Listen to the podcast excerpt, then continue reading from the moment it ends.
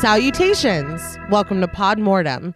I'm Renee Hunter Vasquez, joined as always by my co host, my husband, and my brother. Hi, I'm John Paul Vasquez. Hi, I'm Travis Hunter. This week, we're recording live from the Monacan Mines discussing the 2014 found footage horror film, The Taking of Deborah Logan.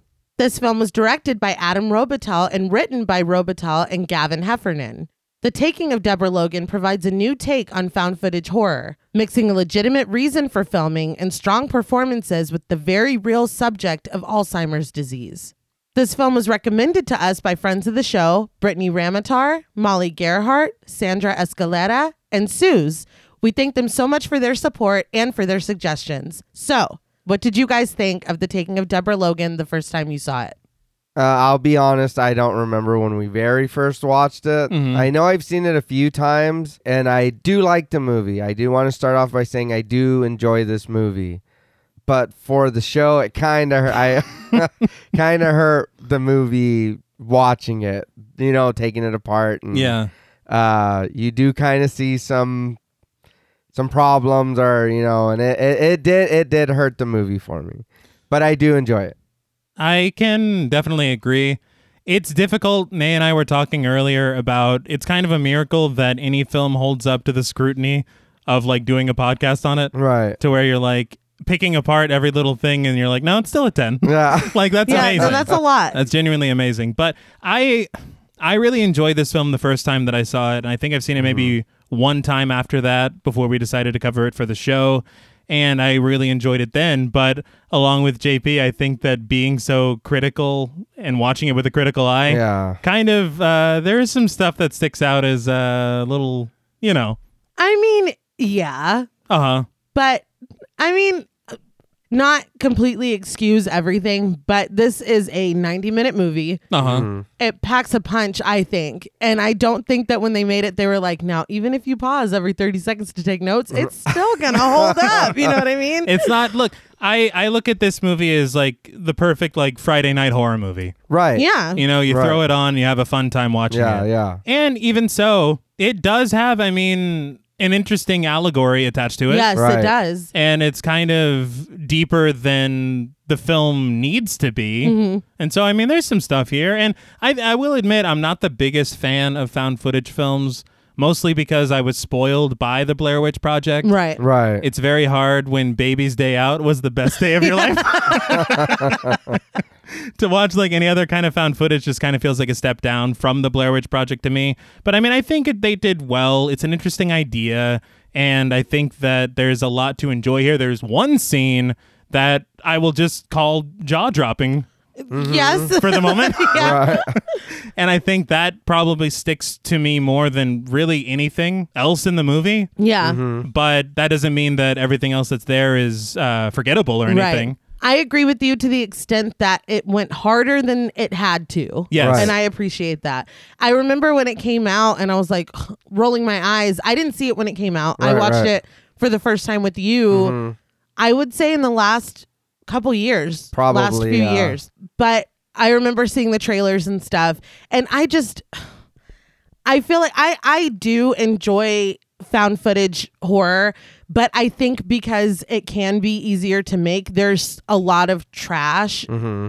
to wade through. And so when I see found footage horror and everybody's like, "This is the scariest movie since the extra," I'm like, "Okay, sure." Is that how And they then- talk? Right. and then the taking of the Right. possession of the exorcism any movie with the title like that i'm like i'm turned off See, Yeah, and yeah. the market was not only saturated with the found Yes. footage, Yeah. but those titles. Yes, I'm like so really like you know in the trailer it's like that looks like it could be scary is it going to be scary it's fucking not i already know it's not like Yeah. that the title's ridiculous i'm fucking sick of possession films and it's fun, like i'm good but finally watching it i was like holy shit there were moments that were fucking scary oh yeah. Yeah. and I mean, Alzheimer's is so fucking scary on its own. So to introduce that as well as this other angle to it, I f- I feel like it was a very thoughtful. What did you say? Allegory. yeah. I just was very surprised by it and I really really enjoyed it. I think I've seen it twice before um we worked on it for the show. And I loved it the the two times that I saw it, and I still really really like it. There is stuff when, like, our job is to kind of hold up a microscope and. You know, you, you see the seams sometimes Yeah. when you hold up a microscope, but Mm-hmm. I still feel like if you haven't seen this, you should definitely see it because some of the, like you were saying, some of the visuals in this are like, oh no, yeah. fuck. Yeah. Like, No, yeah. they're insane. Yeah, it's honestly, I mean, in all fairness, probably one of the better found footage films I've seen. For sure. And I think that part of it is because now I think this is where it gets me where I find it so intriguing. Right. Is that it starts off so grounded Right, right. and then it explodes into what it explodes Yes. into. And that's not easy to pull off because you're ge- you're getting us here at the beginning and then you're like, okay, now hold on Yeah. because we got some Yeah. shit planned. Yeah. you know it's nuts but I, I do think that one thing i want to talk about is very commendable i was reading about the background of this film and according to birth movies death they had i think some test screenings whenever the film was not completely complete and obviously they did not go well Right. Mm-hmm. and so it, to the dismay of everybody working on it it was not given a theatrical release Right. it was given dvd and video on demand and not even a blu-ray release Huh. Jeez. yeah, they were like, that's not worth it. it. It got a Blu ray release, I think, finally in 2020. Oh wow. Damn. Yeah, because it had grown this audience Yeah. through uh, Netflix. Whenever it got on Netflix, Well, like s- a ton. That's I think that's where I saw it first. Yeah. Yeah. I was gonna say that's the thing is I don't think I've ever talked to anybody who's seen this movie and then being like, oh, that sucked. Yeah, Oh, No. I've yeah, never heard no, that. yeah, not at yeah. all. And I think that that's it's honestly for me. I like hearing kind of a underdog success story. Yeah. Mhm. and this definitely feels like one where you're told by your distributor that your film's kind of garbage and they're just going to dump it, and then it gets this following online. I did read also that two of the biggest supporters of the film were Lee Winnell and James Wan. Hey, Hey. And, those uh, guys. yeah, again, they said that Robitel actually got his directing gig for the fourth Insidious film based on the back of this. Oh wow, Oh, nice. very cool. And so it's just like you know, not only was it this little, what's the fucking little engine, Engine that that could? could, yeah. Is that what is that? Because he says, I think I can, so he does. I mean, that's cool. but yeah, it was one of those, I guess. Now, before we connect this film's call, we would like to issue a warning for spoilers. Podmortem is a very in depth podcast, and in thoroughly discussing horror films, we have no choice but to spoil a thing or two. If you don't wish to be spoiled, please go watch the film, then come back and enjoy the show. If you've already seen the film or don't care about spoilers, then let's open wide. The film opens with the text The following film includes a partially edited medical documentary, outtakes, and surveillance footage from the scenes of the crime. We get a quick cut of traveling down a road with the date October 12th, 2013. now, I just have to say off the top, Mm-hmm. the little text at the beginning. I think we've moved past the need for this in found footage films. I already know this isn't real. I feel like Yeah. it's literally Yeah. almost like homage at this point to Yeah. me. It's like we we have to. Like Yeah. we all know this isn't real, but we have to pretend that it is. I Right. don't know. Three college students. went Yeah. to- it's like, yeah, we get it. But the text continues. Medical student Mia Hu and her documentary crew travel to Exuma, Virginia to meet with Alzheimer's patient Deborah Logan and her daughter Sarah. Now, I did want to point out something really quick um, that kind of sent me on a spiral because I was very confused. They address her as Mia Hu in this text. On everything else, she's Mia Medina. I saw that too. Yeah. and made even worse by me watching a featurette and when they interviewed the actress like they obviously had the actress's name Uh-huh. but then underneath it said she was playing the character of leah and so i was like what God damn it. I just I know it's not a big deal. Obviously it doesn't pertain really. Her last Right, name right. doesn't matter in the film, but I was like very confused. It just felt like a very big oversight. Right. Everything else that I saw was Medina. IMDb is Medina. It's just weird. well in all fairness it kind of is a big deal that your main character's name is wrong You're right. i mean i don't know might be a sign of some attention to detail to come but well, you know. Who knows? Hey. Watch it, buddy. I don't buddy. know. But we cut to Mia Medina, played by Michelle Ong, pulling up to the Logan home, a huge, beautiful house. I was like, oh shit. Mm-hmm. With her is her crew, Gavin, played by Brett Gentile, and Louise, played by Jeremy DeCarlos. As the car pulls up, Sarah Logan, played by Ann Ramsey, jogs alongside it, smoking a cigarette, laughing and clueless about where they should park when they ask. I just need to call out from the top. Please. Anne Ramsey is just cool as shit. I like love her so Yeah. much. It's funny because we, I know I'm rewatching Dexter right now, and she's in season three. Mm-hmm. yeah.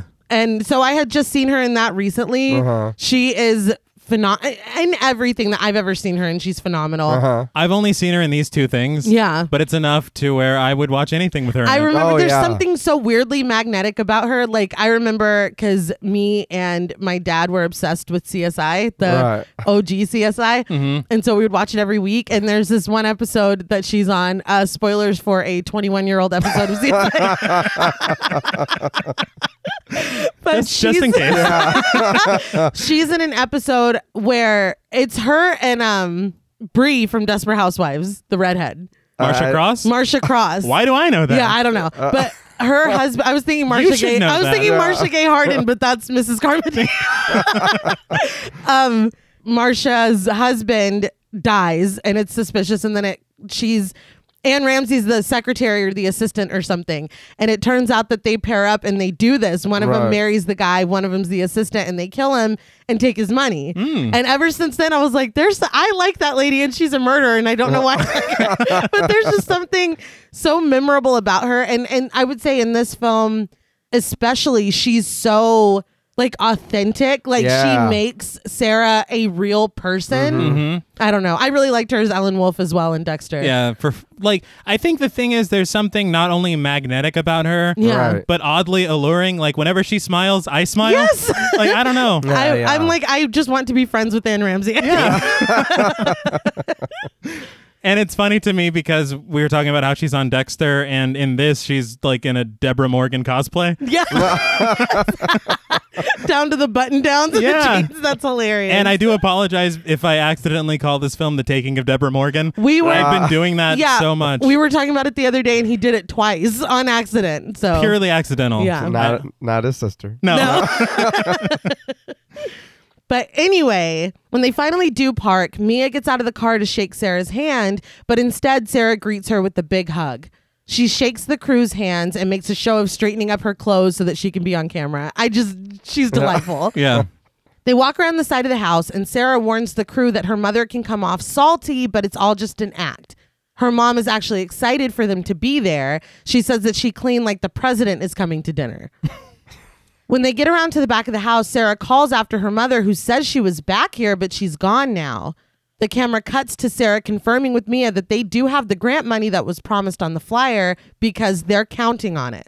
It seemed funny to me that they would do this in front of the camera. Yeah. It's like, maybe, uh, There's a Go to couple the things. side. There's a couple things where I'm like, Luis, why are you filming right now? but Mia confirms to her that they do have the grant money and that Sarah and her mother will even be helped with some of their medical bills. They just need to make sure that they're a good fit for the project. They walk into the woods on the property, and Sarah gives them all the rundown to get on her mother's good side. Pleases and thank yous, smiles, basically just kissing her ass. but in all fairness, isn't that just being a decent human Yeah. being? Right. now, don't cuss her out. I know she's a huge bitch, right? Don't- she doesn't like when She you- hates that. At least she's warning them. That's true. Yeah. she's all uppity. But in the woods, they finally find Sarah's mother, Deborah Logan, played by Jill Larson. And we did shout out Ann Ramsey, but Jill Larson, Dude. wow. Oh yeah. Wow. This film belongs to her. Yes. And it's refreshing for me to see people putting so much of themselves into a Oh, role. yeah. Like I love it and I had looked on IMDb because she looked familiar, but I couldn't place it and even looking on there I couldn't place anything either. But I did find that for 24 years she was a soap actress on All My Children. what? yeah. Se- Nice.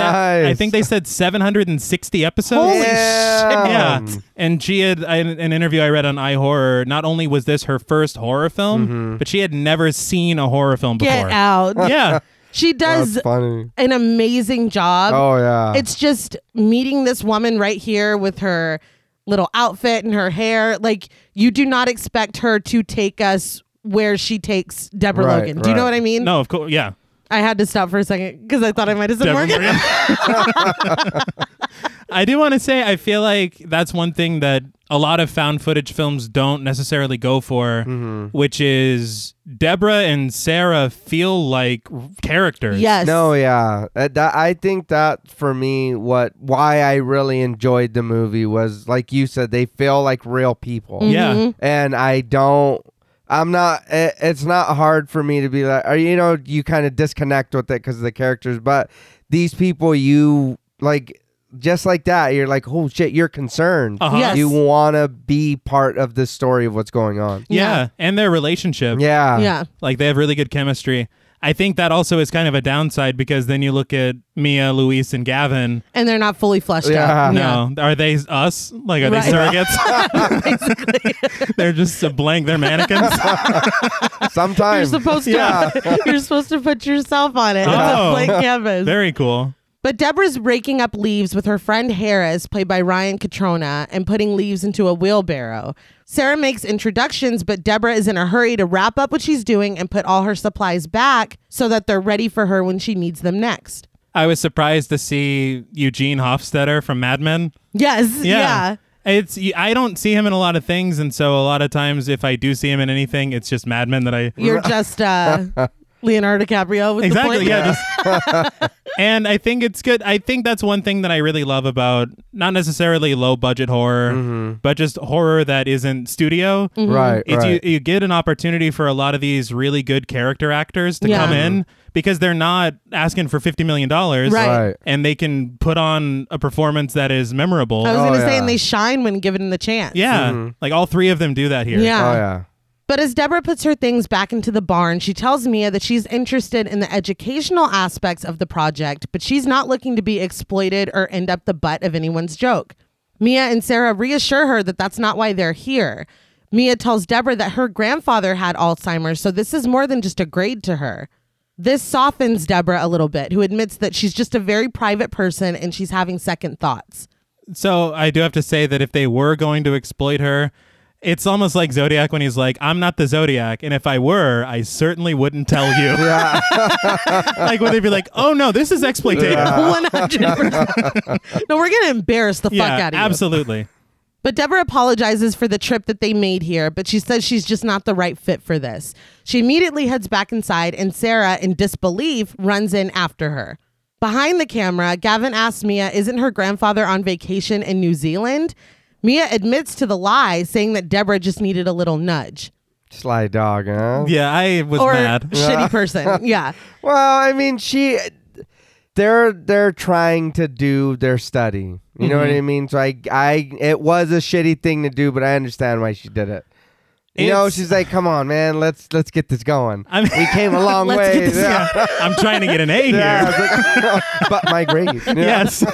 I mean, but I see that I think that too, because I thought they were just like I know it was for school, but I thought they were doing like a like this is a medical study, right? Yeah. Where- so I mean, I guess it's it is a good thing, kind of, but you don't need to lie about it. no. That, it's that's very- the issue is they said if this is the right fit, they're already going to be financially compensated. Right. So I feel like kind of ethically it's fucked to Yeah, also be like no. trying to ply her emotionally. right? Yeah. And to, again, admit to the camera that you're not. yeah. Yeah. don't- Oh no, I fucking Oh, no, I lied. lied. It's like, oh, oh, you're filming. It's Like, no. yeah, oh shit. But I think like just again ethically for me, especially whenever what they're trying to do is good, Yeah. Yeah. you're tainting it with Yeah. this. Yeah. And another thing, I read that the actress who plays Mia is from New Yeah. Zealand. E- e- Later on, you can You can- definitely yeah. hear. It. I I read a thing that they were like, and nothing against Michelle Onk because she does a better American accent than I could ever do a New Zealand accent. Uh-huh. But he was like the. Uh, director was like, she can just turn it on and off, and I was like, no, all right, It's like, well, was the switch in the middle? Or... but no, I, I, I mean, again, nothing against her because she does well. she does for the majority. Yeah, it's, Right. it's really good. But uh, my thing is, if you're saying that her grandfather is in New Zealand, why not just give her the accent? I know. Let her use her accent. Uh, Yeah. Yeah. That accent's awesome. but uh, it is. Yeah. They're like, no, we need an American though. Like, what the fuck? I don't get it. I, I, don't hate know. it. well, that's strong. Uh, I hate it. But I, I feel like this is necessary to kind of establish a character arc for Mia Yeah. because it's almost like she's like, this isn't just a great, like, it negates everything she said after it. If you start it with a lie, like the rest of it, you know. Yeah, yeah. You lied. This is a grade to you, and you need to get your assignment done. And your grandfather's on vacation. You know what I Yeah. mean? And they do attempt to give this payoff later, but it's like, okay, It's a little. I mean, it's, it's kind of man, all right. we'll talk. but they invasively film Sarah and Deborah arguing through the window of the house.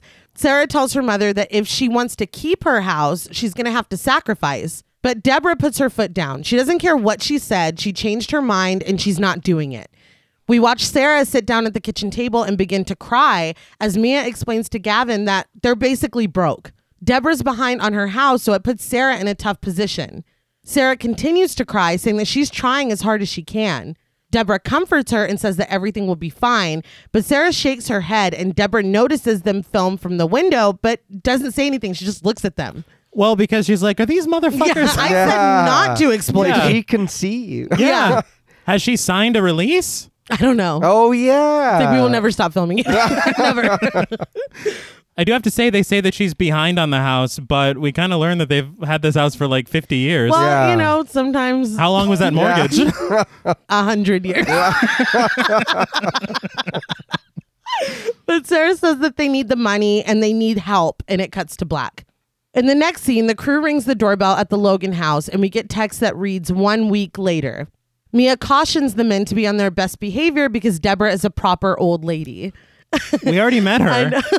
Yeah. They She's should have been offended. reminding them. They're like, it's been a specific- week. yeah. a lot could happen in a week. I guess. Specifically, Gavin, because I don't think he has manners. No, But dude. we'll get to that in a second. He's wired differently. Yeah. Sarah answers the door happily, hugging Mia again and saying how glad she is that they came.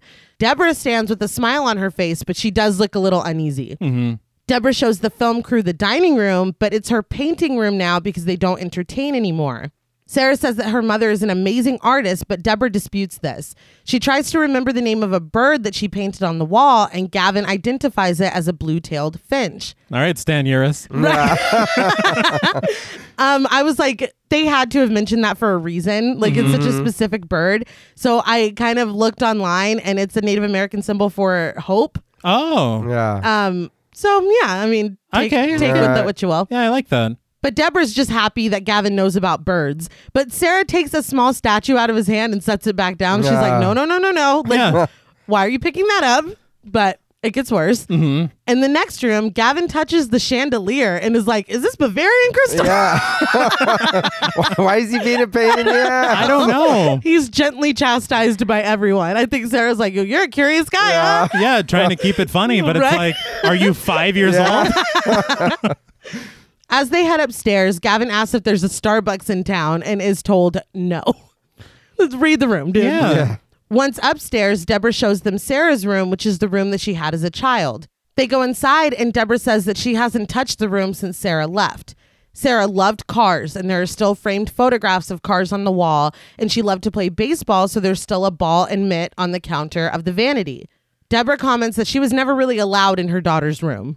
I feel like their relationship is so it rings so true because I mean it's like a fussy mom and her daughter that's just trying to be herself. Yeah. And so like even if she's like, wow, she loved cars and she loved baseball. I was never really allowed in here though. Like it's still Yeah. not, I don't know. It, it just feels very real. Well, she's got this almost like waspy, yes. like yeah. passive aggressive. yes, Yeah, yeah. exactly. But it works so well playing off of Yes, Sarah. uh-huh. I just love it. But next, Deborah shows the room that Gavin and Luis will be staying in. There's a mattress on the floor and an inflatable mattress that needs to be blown up. Gavin is clearly disappointed. Yeah. And Sarah's like, thank her, thank her, thank her. Yeah. And You have to be does. reminded? She's like whispering to him, thank her. Yeah. He's like, oh, this is great. Like, he's Yeah. fucking, I'm like, dude, she's putting you up. You could be in a hotel. Yeah, I know. No joke, you could be paying. Yes. Yeah. Like, all right, so Mia's dead to me. Now Gavin.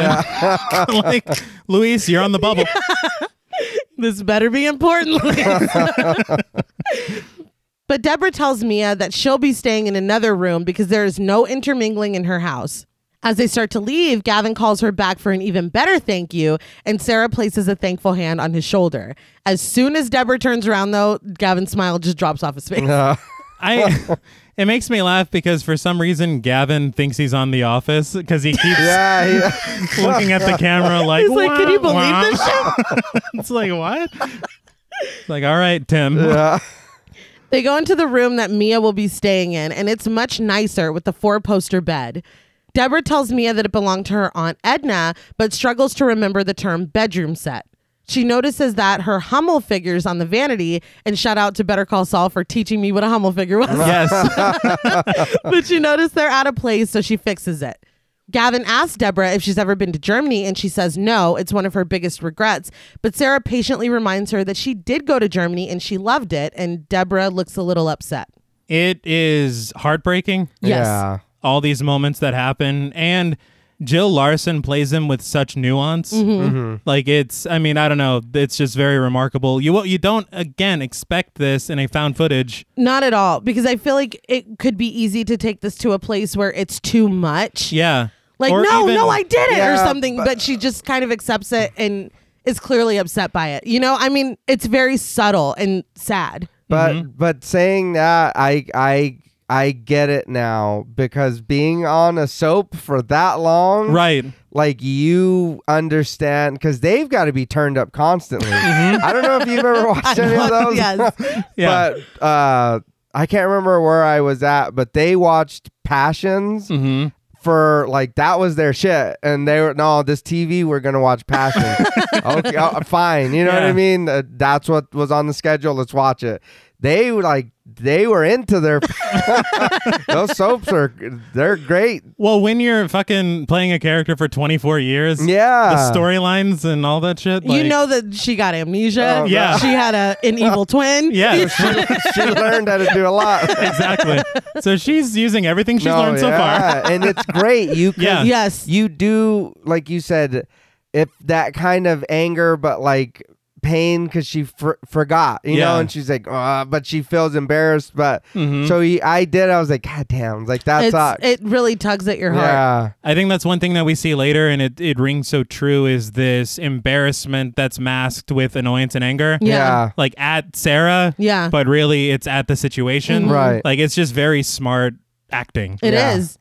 But we cut to footage of Mia's project. She stands in front of the Logan house and states her thesis that Alzheimer's doesn't affect just one person, but has a physiological influence on the patient's primary caregiver. Now, I feel like her thesis statement is backed up by one thing in the rest of the film Yeah. because I- I almost missed this, I think, when I watched it before. I thought it was just, you know, kind of documenting Deborah on her journey. But this is really more supposed to be about Sarah from Mm-hmm. her thesis statement. Yeah. And there's one scene where we're kind of checking in on Sarah, and the rest is just Deborah, Deborah, Deborah. You know what Uh, I mean? Well, I mean, this is a half made medical documentary. yeah. Right. I So- mean, we were going to Man, get there. yeah. All next week we were supposed to interview Sarah. Fair enough. She did not get to finish. That's fair enough. Well, I, she definitely didn't didn't get the finish because she needs to remove those fucking cricket noises from the from the mix. Uh, it's called ambiance. Mm, well, But we see a diagram of a brain as she explains that Alzheimer's occurs when abnormal protein fragments accumulate in the hippocampus of the brain and destroy the neurons there. It travels through the rest of the brain, destroying neurons that are in charge of logical thought and problem solving. Next, it attacks the sensory regions of the brain, causing terrifying hallucinations. We see patients suffering from the disease as Mia goes on. Ultimately, Alzheimer's wipes out the sufferer's oldest memories, and in its final stage, it destroys the part of the brain in charge of heart and breathing regulation. And after this, death soon follows.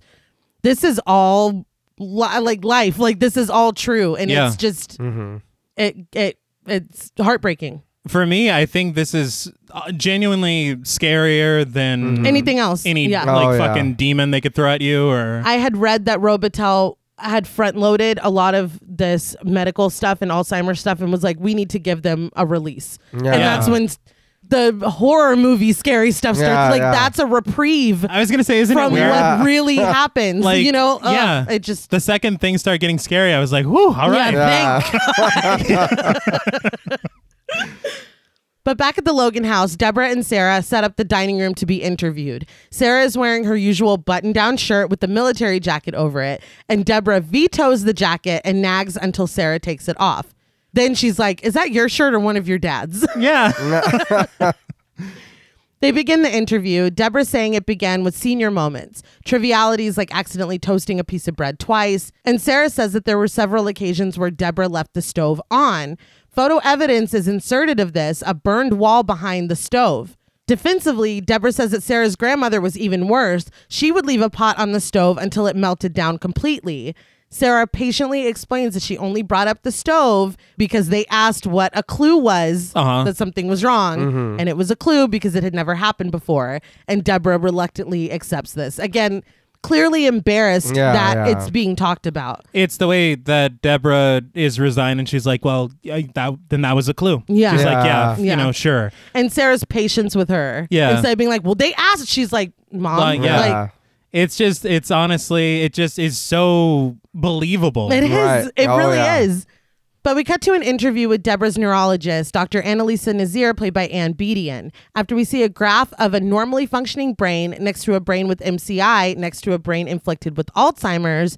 Dr. Nazir explains to us that MCI is mild cognitive impairment. They were able to find through tests that this is what Deborah had, and they were 95% sure that this was the early stages of Alzheimer's disease. Mia asks how Deborah took the news, and Dr. Nazir says that it's devastating news for anyone to receive, but Deborah is not one to go down without a fight. We see home videos of Deborah in a wedding dress with her husband on June 15th, 1965. Mia's voiceover tells us that Deborah's husband, Dennis, died prematurely of a pulmonary embolism when Sarah was two, and Deborah was forced to find a way to provide for her on her own. We see footage of her with the young Sarah, played by Sophia Alice Fuller in 1976, and we learn that she put their house up as collateral and started an extremely successful switchboard answering service for eczema. And the town is called Eczema. Yeah, like I think it's E X U M A. Yeah, I would say eczema if I Yeah, were reading it, but me not too. eczema. Uh, It's uh, Yeah. gonna be difficult. Present day Deborah explains that the switchboard was how professionals received their messages and transferred information back then. Sarah says that everyone told Deborah she was crazy, but when you tell Deborah not to do something, that's when she absolutely will do it. That's admirable. Yeah. We see old footage of Deborah operating a switchboard and young Sarah pulling a connector out of it. Present day Deborah goes on to say that she was the nexus of the town, delivering information to everyone important, and Sarah admits that this is true. She says that she covered for everyone, philanderers and alcoholics. She had to, or they wouldn't do business with her anymore. So she's got to get her hands dirty. so uh, what's going on here exactly? She's connecting calls to all the important people. Okay. So if somebody is out drinking, I guess she's cover. I, I don't know if she has to cover for them or if she knows what they're. I guess that is covering for them. Yeah. Yeah. If she's like, oh no, they're in a meeting, but she knows he's out with his Right. Oh. mistress. You know what I mean? Okay, okay. So Sounds she. uh, pretty sexy. Yeah. she- I'm pretty sure this is just Mad Men. Yeah. But we follow Deborah into a plant nursery as Mia explains that there are no simple tasks for patients with Alzheimer's. Deborah's total comes out to 2796 and we watch as Deborah laboriously counts the money after being reminded the amount. Did it seem like the clerk was an actual clerk? Yeah, it felt it felt very genuine, I Yeah. will say. It didn't feel like an actor. No, I didn't have. I didn't look it up or anything. Yeah. But I think they might have just gone into a store. yeah. But Deborah wrestles with her umbrella on the street. At her house, she baked a pineapple cake and has to put it back in because it didn't bake through. Afterwards, Gavin tries a piece and has a very strong reaction to it, but tries to be polite. I was surprised by Yeah. that. He's Yeah. like, this is fucking terrible. Like you would. This tastes like shit, Mrs. Logan. That's what I thought. Gavin has not proven himself to be very polite. Not at all. And he's just touching random shit. But Harris, who is described by the documentary as Sarah's neighbor and lifelong friend, says that Deborah is a fighter and she's brave, but you can't fight your way through something you can't see or know. that just the way he delivers that line. Yeah. It's very sad. Yeah. Yeah. Back in her interview with Sarah, Deborah says that she does all her puzzles and crosswords. She's lifting weights and doing everything that is supposed to stave off the progression. But she reiterates stave it off. There's no cure. There's footage of her looking visibly confused and lost, both in her home and on the street, as she continues. When she's in the middle of something and her mind just leaves the premises, she says there are no words for how distressing that is. And again, my heart just goes out to anybody dealing with this or dealing Yeah. with a loved one with this because, That just sounds terrifying. yes. Yeah. Yeah. It's really the worst thing I can Yeah. think of. Honestly, and it's such. I mean, I just can't believe that. I don't mean to get like existential or whatever, but we live in a world where that's possible. Yeah. It's so upsetting. Possible and, And it happens. not uncommon Yeah. yeah, at like, all. I just can't, man.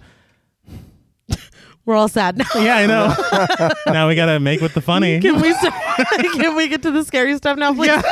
the supernaturally scary Yeah. stuff. Excuse me, Mr. Robitel. Um, demons, please. yes. But we cut to Louise shooting B roll of Deborah in her garden. He slowly zooms in as she stops digging and picks up a snake. The snake writhes as she inspects it, but Louise is distracted because Mia starts fucking yelling at him. Dude, she okay, first of all, he is working He's right working, now. Yeah. He's She's like, You're supposed to be editing. What are you doing? Just messing around or whatever. No, And I'm she's like- working. You see, yeah, you can clearly see him doing something. yes.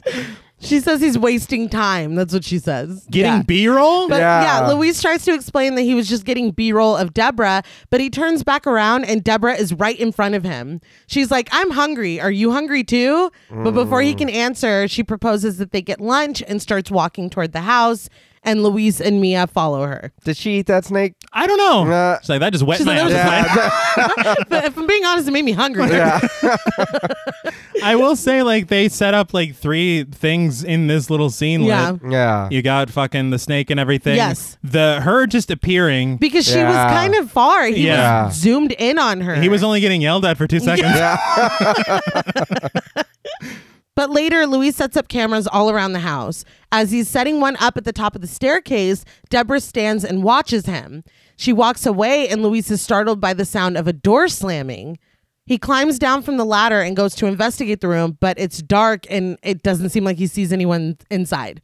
I personally, I understand the need for these cameras for the taking of Deborah Logan. Yeah. I do not understand the need for these cameras for the documentary they're Well, making. if Right. she is, because she's already said stuff about being forgetful and leaving the stove on, maybe they're trying to document moments of her kind of getting lost halfway between doing something or. Okay, I mean, if okay. he's getting B roll of her gardening, they probably want everything. But I- it's it's a shittier quality It's like, you camera. still look incredulous. I mean, it's a just in case camera All right, because I kind of thought the same thing too. I was like, "What? What is the need?"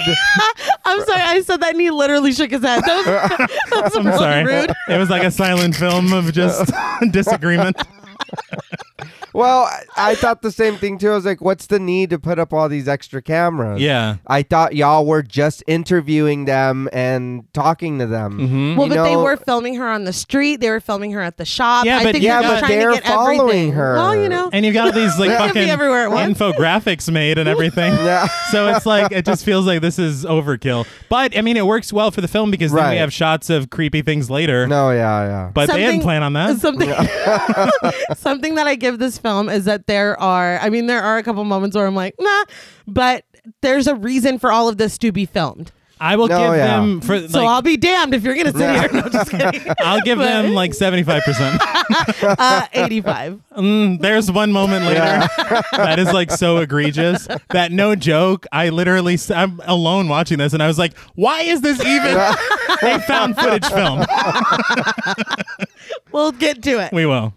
That night in Sarah's bedroom, Mia takes her blood pressure and the results are not good. This is the one aspect where I'm like, okay, so we're keeping track of Sarah's well being because that seemed to be what her thesis was. Mm-hmm.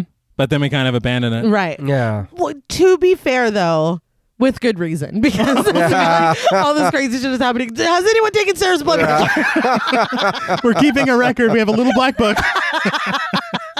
I will say, even in this scene, Anne Ramsey is charming. She is Like, 'cause constantly. she says something like, because she says about the blood pressure or Yeah, whatever. yeah. But what she says next, and she's like, right, guys? Well, she says that stress is the real killer. And Sarah's like, oh, don't worry about me. I plan on dying of cirrhosis of the liver. And she's like, huh? Yeah. Fucking Rodney Dangerfield over you here. guys know what I'm talking about. but suddenly there's a loud crashing and yelling coming from the kitchen. They come down to see Deborah coming toward Gavin with a knife. She's like, don't touch my fucking chandelier. he cowers away from her as Sarah tries to get the knife from her mother. Deborah screams at him, accusing him of taking her spade. Gavin denies ever having even touched it and stands on the kitchen counter. He's like taping her Yeah. well, you Uh, on know, his phone. I don't know if this is for World Star or what's going on. he's like, what's your badge number? Deborah opens a cabinet and throws all the pots and pans inside on the floor, saying that she needs her spade. Finally, she collapses on the floor, screaming and crying before getting up and asking for it again. So they all split up to go look for it. Sarah tries to apologize to Gavin, who says that he is not okay. Well, he must have watched Pulp Fiction recently because he's like, I'm pretty fucking, Fucking far far. from okay. I was like, come on, man. she gives them keys to check the locked rooms before going back downstairs to check on her mother. Louise checks the attic where the old switchboard still sits before being interrupted by Mia, who found the spade in the freezer. Was I the only one the first time I watched this? I was like, she put it in the freezer to make her freak out.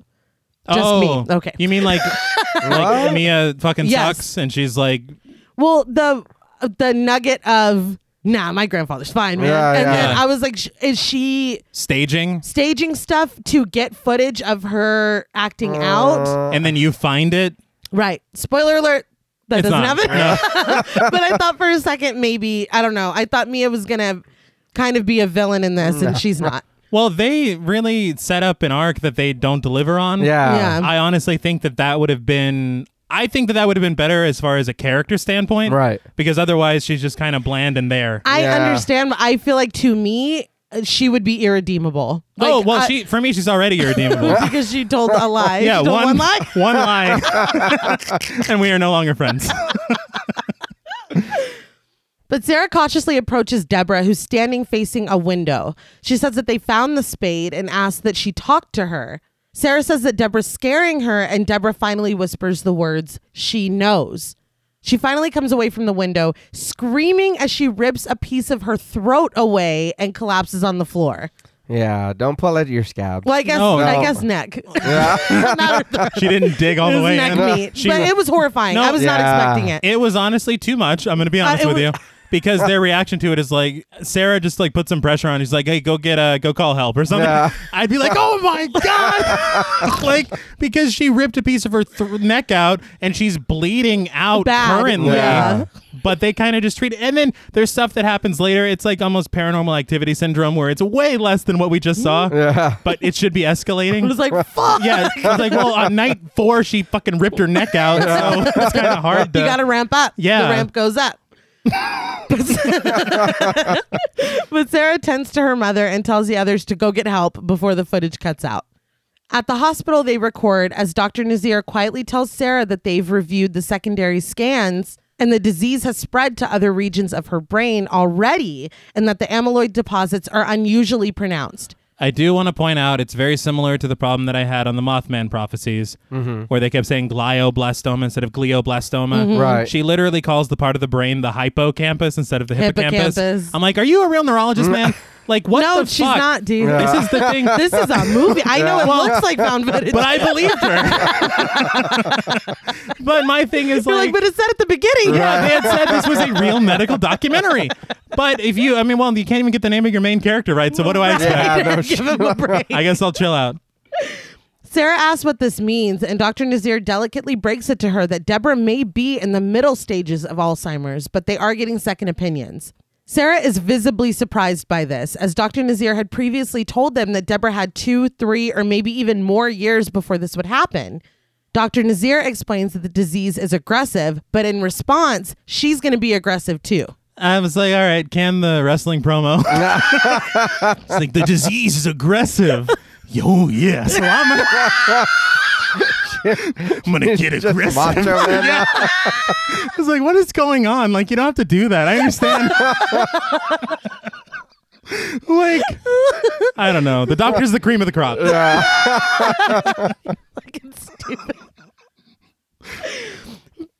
But she's getting aggressive in a way that means putting Deborah on a higher dose of donazepam and a mood stabilizer.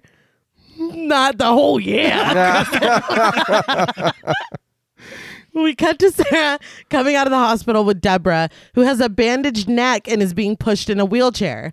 The crew waits in the car, ready to pick them up. Deborah insists on sitting in the front next to Gavin, and as Gavin drives, Deborah apologizes for speaking to him the way she did, and Gavin accepts her apology. Back at the Logan home, Harris balks at the idea of Deborah being sent to a home.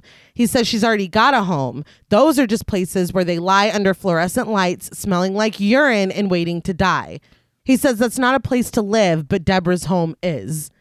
First of all, I think it's very critical and of. It's like not every place, sir. Also, did they just ambush him with a camera and they were like, they're thinking about putting Deborah in a home? What are your thoughts on that, Harris?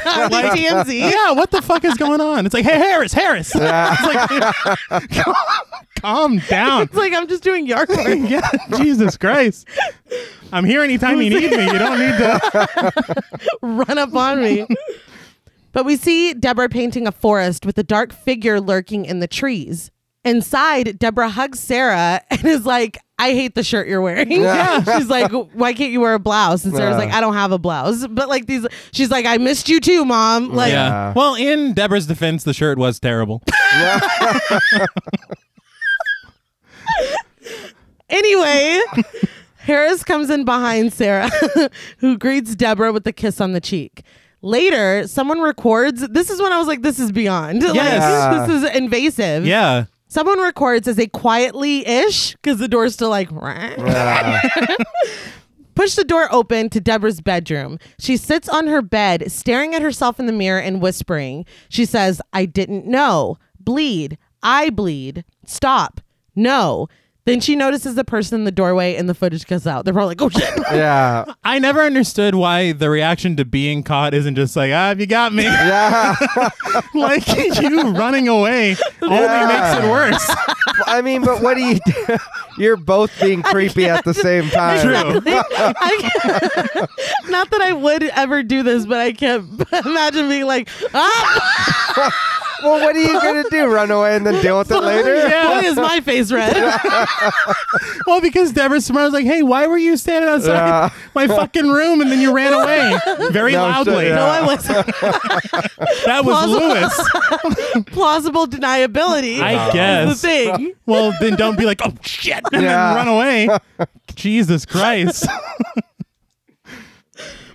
But we cut to old footage of Deborah working the switchboard, and Mia's voiceover says that Deborah's brain is a lot like the switchboard she used to run. Her synapses are being pulled from their jacks, losing connection. She says that as the memories are taken away, one thing becomes clear. You can't run from Alzheimer's. You can only face it head on and hope that comes with dignity and grace. They were genuinely given the perfect metaphor with that switchboard. Yes. Yeah. like, Uh. that is Yeah. perfect. They record in the bathroom as Sarah gives her mother medicine, changes the bandages on her neck, and patiently bathes her in the tub. They film through a crack in the door as Sarah pours herself a drink, and Mia says that Sarah has clearly found her own coping mechanism. I gotta be, if I watch this documentary, I'd be like, "Are you What the fucking kidding me? I didn't sign off on that shit. I fucking let you into my home, Yeah. Like, and you're Yeah. spying on me? It's You're not enough recording you me have like drinking. fucking cameras set Yeah. up in the hallway and shit. I just, it just felt rude. So you got cameras in the bathroom too. Yeah, no shit. Like it's it's egregious. It's a lot. Later that night on the porch, Sarah talks on the phone. She tells her girlfriend Shelly that she's getting a U-Haul and her mother isn't making things easy. After she hangs up, she admits to the crew that she just told Shelly that she's moving back home for a couple months and that she doesn't have the balls to tell her the truth. I don't know if she I mean, what's the truth?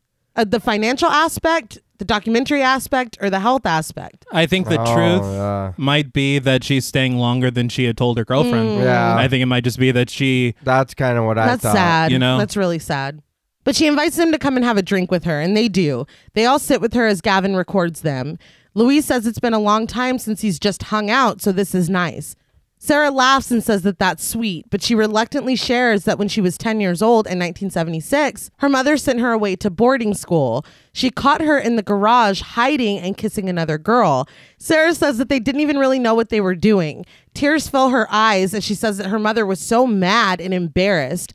She just dismisses the story and takes another drink. Luis proposes a toast to fucked up childhoods, and Sarah agrees. So again, I love that she's getting more character. Yeah. Yeah. And I love that her backstory with Deborah is so complicated. Yeah. Yeah. But in this stage of Deborah's life, she's here. Mm-hmm. I'm here for you. Yeah. Like it's beautiful. And clearly she has a life, she has a partner, like she has Yeah. shit to go home to, Yeah. but she's here. You And know what I mean? All that despite the shitty Yeah. behavior of her mom. Yeah. Oh, yeah. So I mean that's it's a, remarkable. it's yeah, it really is. And it even if I if it were possible to like Sarah more than I do, this Yeah. would have done it. Inside though, Sarah shows a picture of herself as a child with Deborah wearing her boarding school uniform. She says that she hated it because she's never been comfortable in dresses, and Luis confesses that he went to Catholic school, and Sarah laughs, saying that Deborah will love that. There's a loud thudding sound and the electricity crackles. Sarah runs to go check on her mother, and Louise films the shaking chandelier overhead. with what we know that this film turns into, I really thought that him going to Catholic school would matter. Right. It- Spoiler alert. it means nothing. But he focuses the camera back on the doorway, and we get a glimpse of Deborah walking by. Louise follows in her direction and calls after Sarah to come back. He finally finds her standing in front of the window in a dark room. A light comes on outside and illuminates enough to see that the window is open. Did it sound like a TV or a radio was It on? sounded like something. Yeah. like it sounded like interference and it was kind of creepy. Yeah. Yeah. She was fast. Yeah, Yes. dude. Sarah startles Louise by suddenly appearing next to them and asking Deborah if she's doing arts and crafts at midnight. Did you already call out the loudest creaking door in the history of cinema? No. I think that happens on the way in. I was like, this is. Yeah. in the history of cinema. Creaky doors need representation too. Mm, All right, okay? fair. Fine. You love to see him. She tells Louise that Deborah's been convinced that there's an intruder, a man standing out in the yard. She closes the window and tells Deborah that there's nothing out there but the deer. And she kind of like teleports into the frame. She did. Yeah, Like- she just Yeah. appeared. That was scary too. Like, Yeah. enough shit's going on. It's like, did you inherit your creepiness from your mother? Apparently, yeah. As she's doing little asides like David Brent to the, She's like, you to believe the this shit?" cameraman. She Yeah. thinks- Nobody's out there. She tells Louise that Deborah had motion activated lights put up outside. And we cut to Deborah nailing the window shut and Sarah announcing that this is not the first time she's done this. She tells Louise that she's learned to just not argue with her mother, and then the footage cuts out. And so it's setting up again something more. For oh, sure. yeah. I really like the way that they slowly build that aspect Yes. Mm-hmm. of it. Yeah. because it begins where you're just like, wow, this obviously this disease is fucking horrible. Yes. Right. And then as it goes on, you're like, wait a minute. Hold on. Yeah. yeah. But we come back up on camera footage of Deborah sleeping in her bed at 1:36 a.m. So now we're setting up paranormal activity cameras. Well, you know. Yeah. Anyway, All right. There's a creak, and Deborah wakes up with a panicked gasp and gets out of bed. The camera above the stairs shows the hallway at 1:37 a.m., but no one is there. Back in Deborah's room, she's gone as well. We cut to Sarah talking to the crew as they all put on their coats. She says that she got up to pee after putting Deborah to bed, and now she's gone. And they all spread out to look for her. Luis goes into a room with covered furniture and sees that window that Deborah had nailed shut is now wide open with the nail sticking out of it. Uh, no. No. Yeah. He calls out to Sarah, but Sarah's already outside and finds Deborah's robe on the ground outside the window. They run into the woods and finally find her, digging in the ground with her hands and her spade. Sarah tries to grab her and stop her as Louise yells not to touch her. Deborah screams and rushes toward the camera, and we cut to Sarah having subdued Deborah on the ground. Are we really telling Sarah not to touch her own mother? He was, yes. Don't touch her. Yeah, it's like, what the fuck are you talking? I, is this his inner documentarian kicking in? He's like, we're only He's like, supposed no, let, to observe. her, let it play out. Yeah, like what the fuck? It's her mom. Yeah. Yeah. Back at the house, Mia gently washes Deborah's filthy and bloody hands in the sink. She asks Deborah questions about the temperature of the water and tries to talk to her about her late night gardening, but Deborah just stares at her. When she finally does speak, she says that Sarah doesn't like manicures and she never cleans her nails. Mia says that they'll get Deborah's nails clean and good as new, and Deborah just stares at her. She is beginning to look a little worse for wear. Yeah. Yeah. And it's a very gradual. The transformation. yes. Wow. I actually read on Dread Central they had an interview with Vincent Guastini. Mm-hmm. He was the special effects designer and creator for this film. Oh, very cool. And so he was talking about how so many of their makeups that they did were so gradual that a lot of audiences didn't realize how many were actually happening. And so they set up like stages of Deborah Logan throughout the film and each kind of thing. Not, no, you know, spoiler alert. She looks worse. Yeah, it gets worse as things continue. But as things would go on, like they would get more and more like progressively Right, right. difficult to, you know. Yeah. And there's even some stuff that was left out that they had designed but they had thought was too far. Right. Hmm.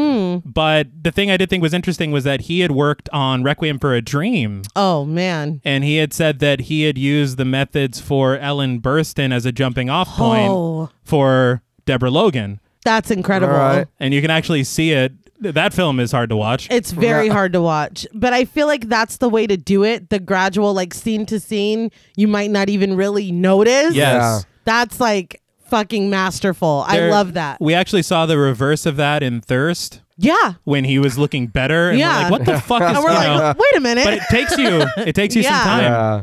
Uh, just a fun fact that Vincent Guastini also worked on Dogma and Thinner. Thinner. You're like the champion for Thinner. we need to cover it. Yeah. We need to do it soon. But I also love Dogma, but Yeah. I'm Yeah. thrilled about Thinner. Dogma's better. But later, Gavin shows Mia a monitor of footage from before Deborah left. At 2:57 a.m., Deborah stands motionless in the kitchen. Mia tries to write this off as sleepwalking, which they've seen her do before, but Gavin insists that she just keep watching. In the blink of an eye, Deborah goes from standing on the floor to standing on the stove with her spade in her hand. Mia and Luis rationalize that she must have grabbed a chair and that the time skipped, but Gavin says there's no break in the time code. If I showed this to somebody and they said that, I would probably punch them in the face. Oh well, Yeah. then she you would- must have grabbed Oh, a yeah. chair. Are you? Do you see a fucking chair? Well, but then she obviously kicked the chair out of the frame. yeah. Okay. Yeah. All all in the glitch. All Yeah. in. The, okay. Look, all I'm saying is like I I would believe more likely that the time code fucked up than I would believe that my mother was glitched out or my mother was remastered by Deck Nine or you know like I would think. Not Deck Nine. well, I mean, you gotta fire some shots every now and then. But I would just think that obviously something fucked up. I wouldn't believe that we literally saw her teleport onto the fucking sink. I don't We're know. very different people. the videos there i i that- I think that that was something, and it happens a few more times that that kind of annoyed me.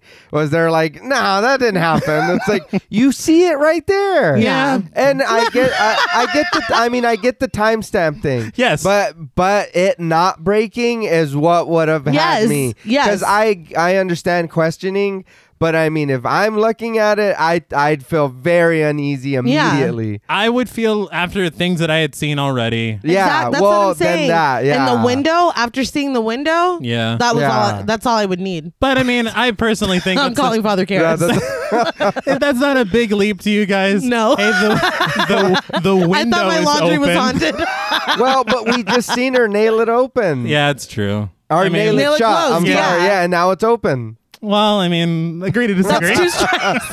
if one more thing happens, I'm on your side. I'll just th- that'll be three. Well, hold on, friend. Later, they show the footage to Sarah, and Mia explains that the time code doesn't skip. Sarah tells them that this has to be impossible. Thank you, Sarah. They film as Sarah smokes a cigarette outside and explains to Dr. Nazir on the phone that this is not just normal sleepwalking. Afterwards, she sits in a chair and explains that Dr. Nazir is going to up Deborah's medication and maybe that will help. Sarah seems hopeful but a little incredulous. She takes a flask and is about to drink when Mia points out that Harris is making his way over to them. They continue to film as Sarah stands away from them talking to Harris, so they're eavesdropping again. yeah. He tells Sarah to take a break from the filming and let Deborah catch her breath because it's wearing her out. Sarah says that they need the money, but that he might be right. He tells her to go back inside and take care of her mom, and he'll take care of the mess that Deborah made in the garden. He's a good, good friend, good Yeah. neighbor. Great guy. I'm sure that's all he. And that's it. He's just trying to help. Inside the house, Deborah walks around with a laundry basket, and Sarah trails after her. Deborah seems fine. Yeah. She asks about her climbing up on the stove, saying that she could have hurt herself or started another fire, and Deborah is dismissive. Sarah knocks the laundry basket out of her mother's hands and tells her to take inventory of her hands and her neck. She is a menace to herself. But this doesn't phase Deborah either. She picks up her laundry basket and walks downstairs, telling Sarah to just go back to her lady friend in Richmond because she's fine. Later, they set up for an interview, and Deborah grips onto her knees and hums to herself. Her hands look fine, and her neck is unbandaged and seems to be healing. Yeah. I mean, she took a pretty big piece of neck meat. Oh yeah. Yeah, for how much time has passed and Yeah. Mm-hmm. how bad it still kind of looks.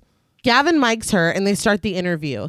Mia asks how she's feeling, and Deborah says that she was feeling peculiar before, but now she's right as rain. I just want to point out that I really appreciated them hiding the cable of the lav mic Yeah. because I gotta tell you, man, as someone who's done and like taped a lot of these interviews, taped. I was like, I don't know what I'm talking about. Filmed a lot of these interviews, done a lot of fucking stand-ups for news packages.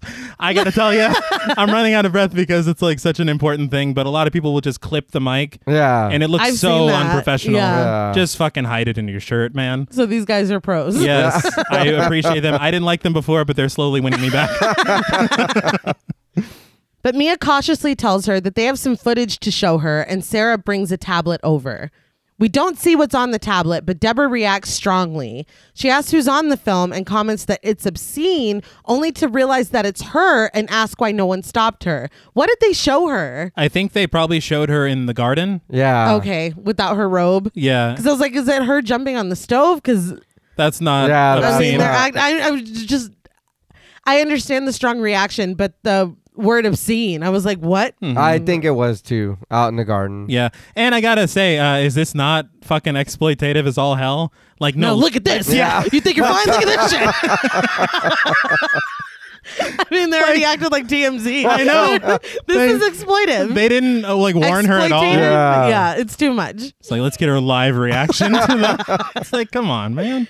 But they explained that she was in a fugue state. Sarah tells her that she was stabbing at the ground over and over again with her spade and digging hole after hole and that it scared her. She tells her mother that she was sobbing when they got her inside. This makes Deborah break down and she lowers her head into her hands and begins to cry. Sarah tells her that she said she couldn't answer the phone because he was calling her. She pleads for her mother to just talk to them, but Mia proposes that they should stop. Out of nowhere, Deborah screams and lunges at Sarah. It is chaos, and she tries to flee from the room and ends up on the floor crying. I have to say, this is probably my biggest problem with the film. Okay. in the text at the beginning, they said this is medical documentaries, Mm-hmm. security footage, outtakes, but they should have also said, oh, oh, by the way, we also added music to make it scarier. I didn't. uh, Oh, yeah. Ah, I didn't even clock that, I but you're didn't either. absolutely right. Like, I can't stand music in my found footage. No, you're totally right. Yeah. I'm, I'm like trying to defend this film as much as I can. I got nothing for that. Okay. Yeah, I really don't. if they had put that at the beginning, I'd be like, well, at least they. And we, told us. we added some, you know, little zhuzh. Yeah, just so you know, we're trying to sell this film. but yeah, and it sucks because that's one of my favorite things. We talk all the time about how music is so good, Right. Yeah. right. how it adds so much tension to scenes. But it, it just it has no place because that's not real. This is supposed to be real. It's supposed Right. to be. Yeah. But we cut to the hospital where we watch as Deborah gets a spinal tap done and it looks fucking awful. She seems to be in excruciating pain. Mia's voiceover explains that the doctors run multiple tests on Deborah to see what's causing the anomalies, but the results only give them more questions. This had to be an homage to The Exorcist, right? Yeah, for sure. I didn't even think of that, but Yeah. it has to be. Doctors stand around her in disbelief as they look at a horrible rash that's taken over the skin of her back. Mia describes it as an infection with a scaly quality. The doctors question Sarah as to what Deborah could have been exposed to while gardening, like heavy metals or pesticides. It's like, well, she listens to Slayer every morning. but I hardly think that. Next, Dr. Nazir sits with her and tries to give her cognitive test to do with blocks. Deborah is combative and resistant to try, scratching at her arm the whole time, but suddenly she starts to peel up the skin and has to be restrained. It's not funny. Jesus. No, I- has to be look- restrained by doctors as she growls. I'm only laughing because why is she made of fruit roll up? Yeah. like, how is her skin so peelable? it's thin. She's Yeah. old. Hey, That's not accurate. Fruit roll up. Jeez. I mean, you're as much of a doctor as Nazir. I don't think that that it just look. It is a frightening visual, It is. but it's also like really. Yeah. And also her neck meat came out like It really did. easy Yeah. too. Came out like a piece, She just yeah. like picked it off like it was like an errant hair, but it was her Right. entire neck. Like I don't know, man. What's she made of? fruit roll up. Well, I think it's, it has to do with something that we'll talk about later. Right. And I yeah, that's fair. I'll be Yeah. quiet. yeah, shut up, T. Sorry. But even But then, it does look like crazy. it's like holy shit. Right now, it's very confusing. yeah, it is. Because I thought that I was like, why do you keep doing that? I was like, oh man, Mm-hmm. It's a It lot. looks painful. It is a lot. It is, and it looks good. Yeah. No. Yeah. Yeah. yeah. But holy shit, and to to think they did all that was fruit roll up. it's really amazing. you got to use what you have. I think that was strawberry. it tasted delicious. Yes. But in an interview, Dr. Nazir says that they initially suspected contact dermatitis or an allergic reaction because what's happening to Deborah's skin isn't a condition related to Alzheimer's. She says that they're bringing in specialists from Richmond to help. I do love in this shot you do see Mia and In Lewis the mirror, yeah. Yeah. It's like they're filming the documentary. Yeah. Yeah. And so to see that it made me it sucked me back in as far as like submersion. Yes. There you go. Back at the Logan home, someone records as Deborah sits at the piano. She plucks at it, playing notes as she looks at the camera with the sly look on her face. Deborah is noticeably more frail and more bald. Yes.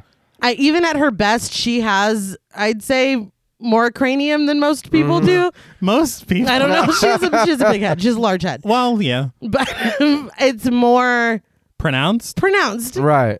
All right. I do think that this should have been the only music in the film. You're not Yeah. wrong. Is that You're piano? not wrong. Because honestly, it was frightening, and it would make sense if it, if, even if it popped up in other scenes. She played. Yeah, She I already get it. played Yeah. it once, you know, and it's creepy it is. And- yeah, you're not gonna get an argument with me out of the music. for s Yeah. for someone who had never seen a horror film. She is taking to it Yeah, so well. Oh Yeah. yeah. Like just the looks that she gives, even when she was washing her hands in the sink, Yeah. the look she was giving Mia, I was like, oh fuck, Well, she probably had to play her own evil twin once. she could call on like that. oh I got this. but it slowly fades to black. But we get on screen text that reads day 41 as the crew pulls up to the house at night and notices a car already parked outside the Logan home with its hazards on. The door is already open and they let themselves in, calling out for Sarah or Deborah. They hear Deborah shriek and growl and follow the sounds to an upstairs bedroom. They open the door to find Sarah and Harris holding Deborah down on the ground and trying to wrestle something away from her. Deborah fights every step of the way, and Sarah calls out to the crew to hold down her feet and yells at Harris to be gentle with Deborah. Finally, Harris pulls something from Deborah's mouth and tosses it onto the floor. In the next scene, Mia and Sarah are wrapping up Deborah's Hummel figurines, and Deborah says she doesn't understand why they're doing this, and Sarah reminds her that she likes to eat them. So I guess it was a Hummel that she was Yeah. Mm-hmm. trying to swallow. Mhm. and that is excellent foreshadowing. Yeah. Yeah. Yeah. Also, it made me sad because after Sarah said that to her, Deborah's like, "That that's silly." Yeah. She's like, Yeah. that, that didn't happen. It's like, man, Heartbreaking. Yeah. it's awful. But we cut to Sarah moving boxes in the hallway and being startled when she moves one aside and reveals a large black snake crawling up the wall. We cut to Gavin, who has taken Luis's camera. He's like, I know you said to never mess with your equipment, but you're fucking around with snakes right Yeah, now. yeah. I was like, what? Dude, I hate that. he takes his Aunt Bonnie's cross to place it on the window, and he goes into the room with the covered furniture and slowly approaches the window that Deborah had previously nailed shut. Instead, he goes over to Deborah's easel, which is covered. He takes the sheet off of it and reveals the paintings that she made. The first is the view outside of her window as Gavin reveals the next and the next. There's a shadowed figure that moves closer and closer to the window in each painting. I do love that she arranged it like a flip book. Well, you know, she's like in this order to be Yeah. viewed in this order. It's fun. It's it's a it's an installation piece because they are obviously painted in reverse. But I was uh, I was like, wow, Gavin's a badass with those finger gloves, man. I don't know. I just wrote it down for no reason. Gavin finally walks over to the window, passing more horrifying paintings of the shadow person along the way. The window is once again nailed shut, and Gavin hangs the cross from one of the nails. He turns to see that Deborah is standing there right next to the window. In a voice much deeper than the one we know to be hers, Deborah tells him that he's letting her heat out. Just then, the window opens despite being nailed shut. Gavin backs out of the room, leaving- leaving Deborah standing next to the window. Hmm? Well, he didn't have to throw her pictures on the floor. Hmm? No, he I mean, didn't. No, he she didn't. obviously spent some time, like you said, painting them, arranging Yes. them. Mm-hmm. It's really just Yeah. rude. It is. It's, and uh, dude, I'm gonna be honest. Her voice scared the shit out of me. no, that was, was fucking scary. creepy. yeah, because you see her there, and that's scary enough. And then she's like, "You're letting the heat out." I was like, "Oh my god." Or what? What did she say? You're letting my heat Yes. out. Yeah, I was like, oh, Oh, that's shit. yes. even yeah. scarier. that she's taking ownership of the heat. yeah, that's her heat. Later, Gavin shows Mia the footage, understandably freaked out.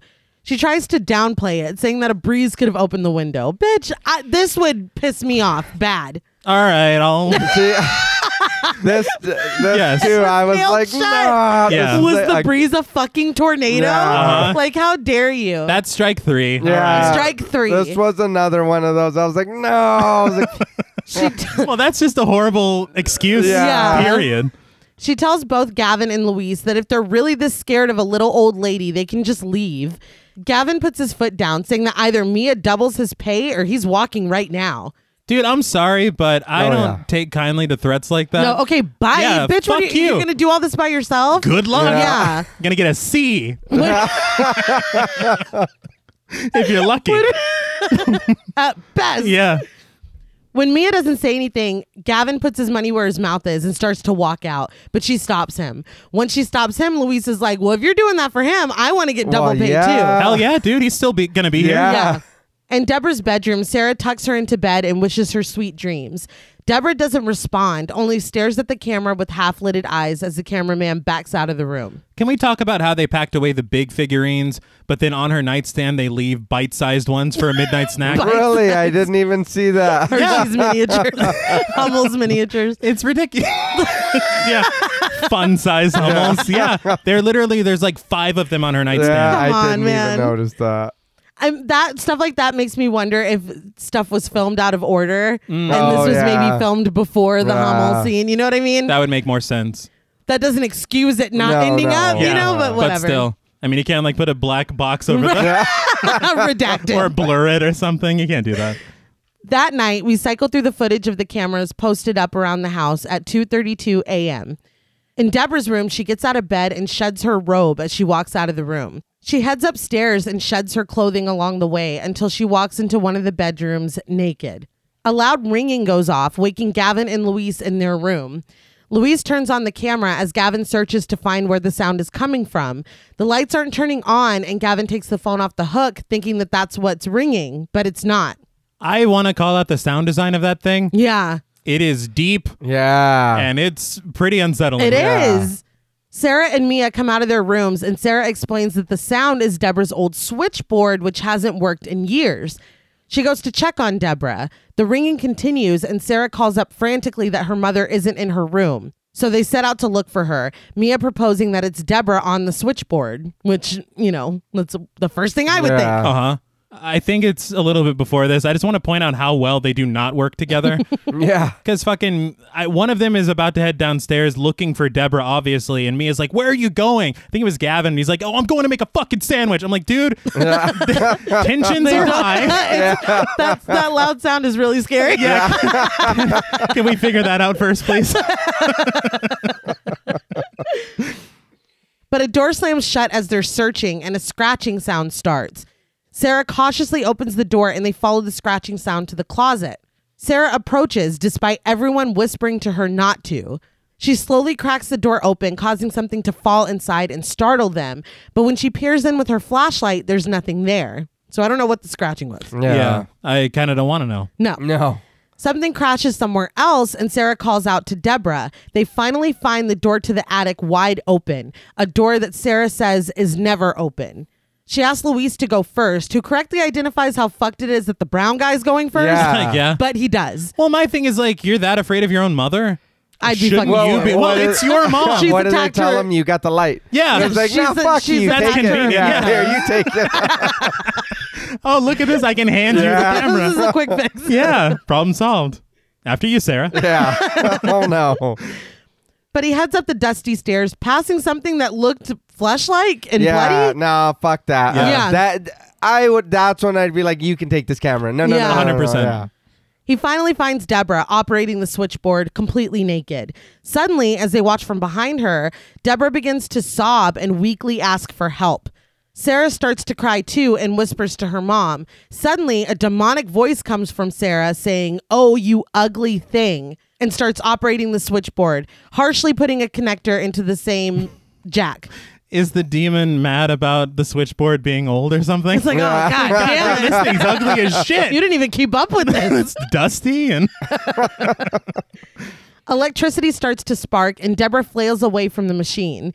In the sparking electricity, though, Yeah. there is a face. oh yeah, Oh yeah. Uh, scary. it's coming right at you. oh yeah. yeah. It's it's quite a bit. It makes me think of like uh, when they redid, not redid, like remake, but re-released The Exorcist. yeah, Oh, and yeah. added And the we're little putting all the- subliminal. It's like, oh Yeah. shit, Oh, that was fuck. the face. yeah, Pazuzu. The sparks stop, and Mia and Sarah rush over to Deborah. Mia tells Gavin and Louise to call Dr. Nazir. We cut to Dr. Nazir examining Deborah, taking her heart rate and checking her pupils. But the entire time, Deborah is hyperventilating, gasping for air with shallow breaths. Sarah lays down and cradles her mother, crying as she tries to get her to take a deep breath and calm down. Deborah finally relaxes. Afterwards, Dr. Nazir quietly tells Sarah that Deborah's vital signs are normal and her brain is responsive. She says that Deborah really just needs rest.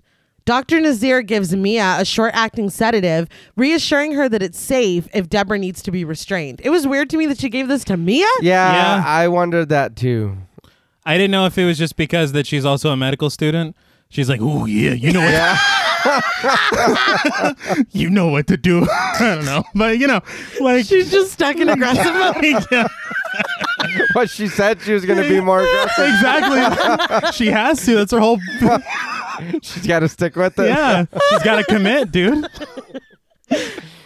In the attic, though, Macho, Ma- I mean, Dr. Nazir sits at the switchboard, and Sarah tells her that Deborah was only using the jack with the number 337. The doctor says that means that Deborah is trying to remember something very specific. She encourages Sarah to try to jog this memory because, with someone as strong willed as her mother, she's not going to let this go.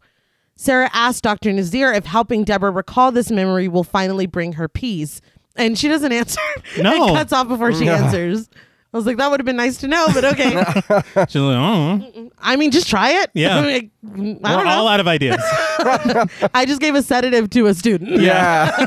Who claims to be? Yeah. I didn't check any fucking Where are your credentials. credentials? She's obviously unethical. Yes. Turns around, she's like, "No, that was for Deborah." Yeah. She's like, oh, shit.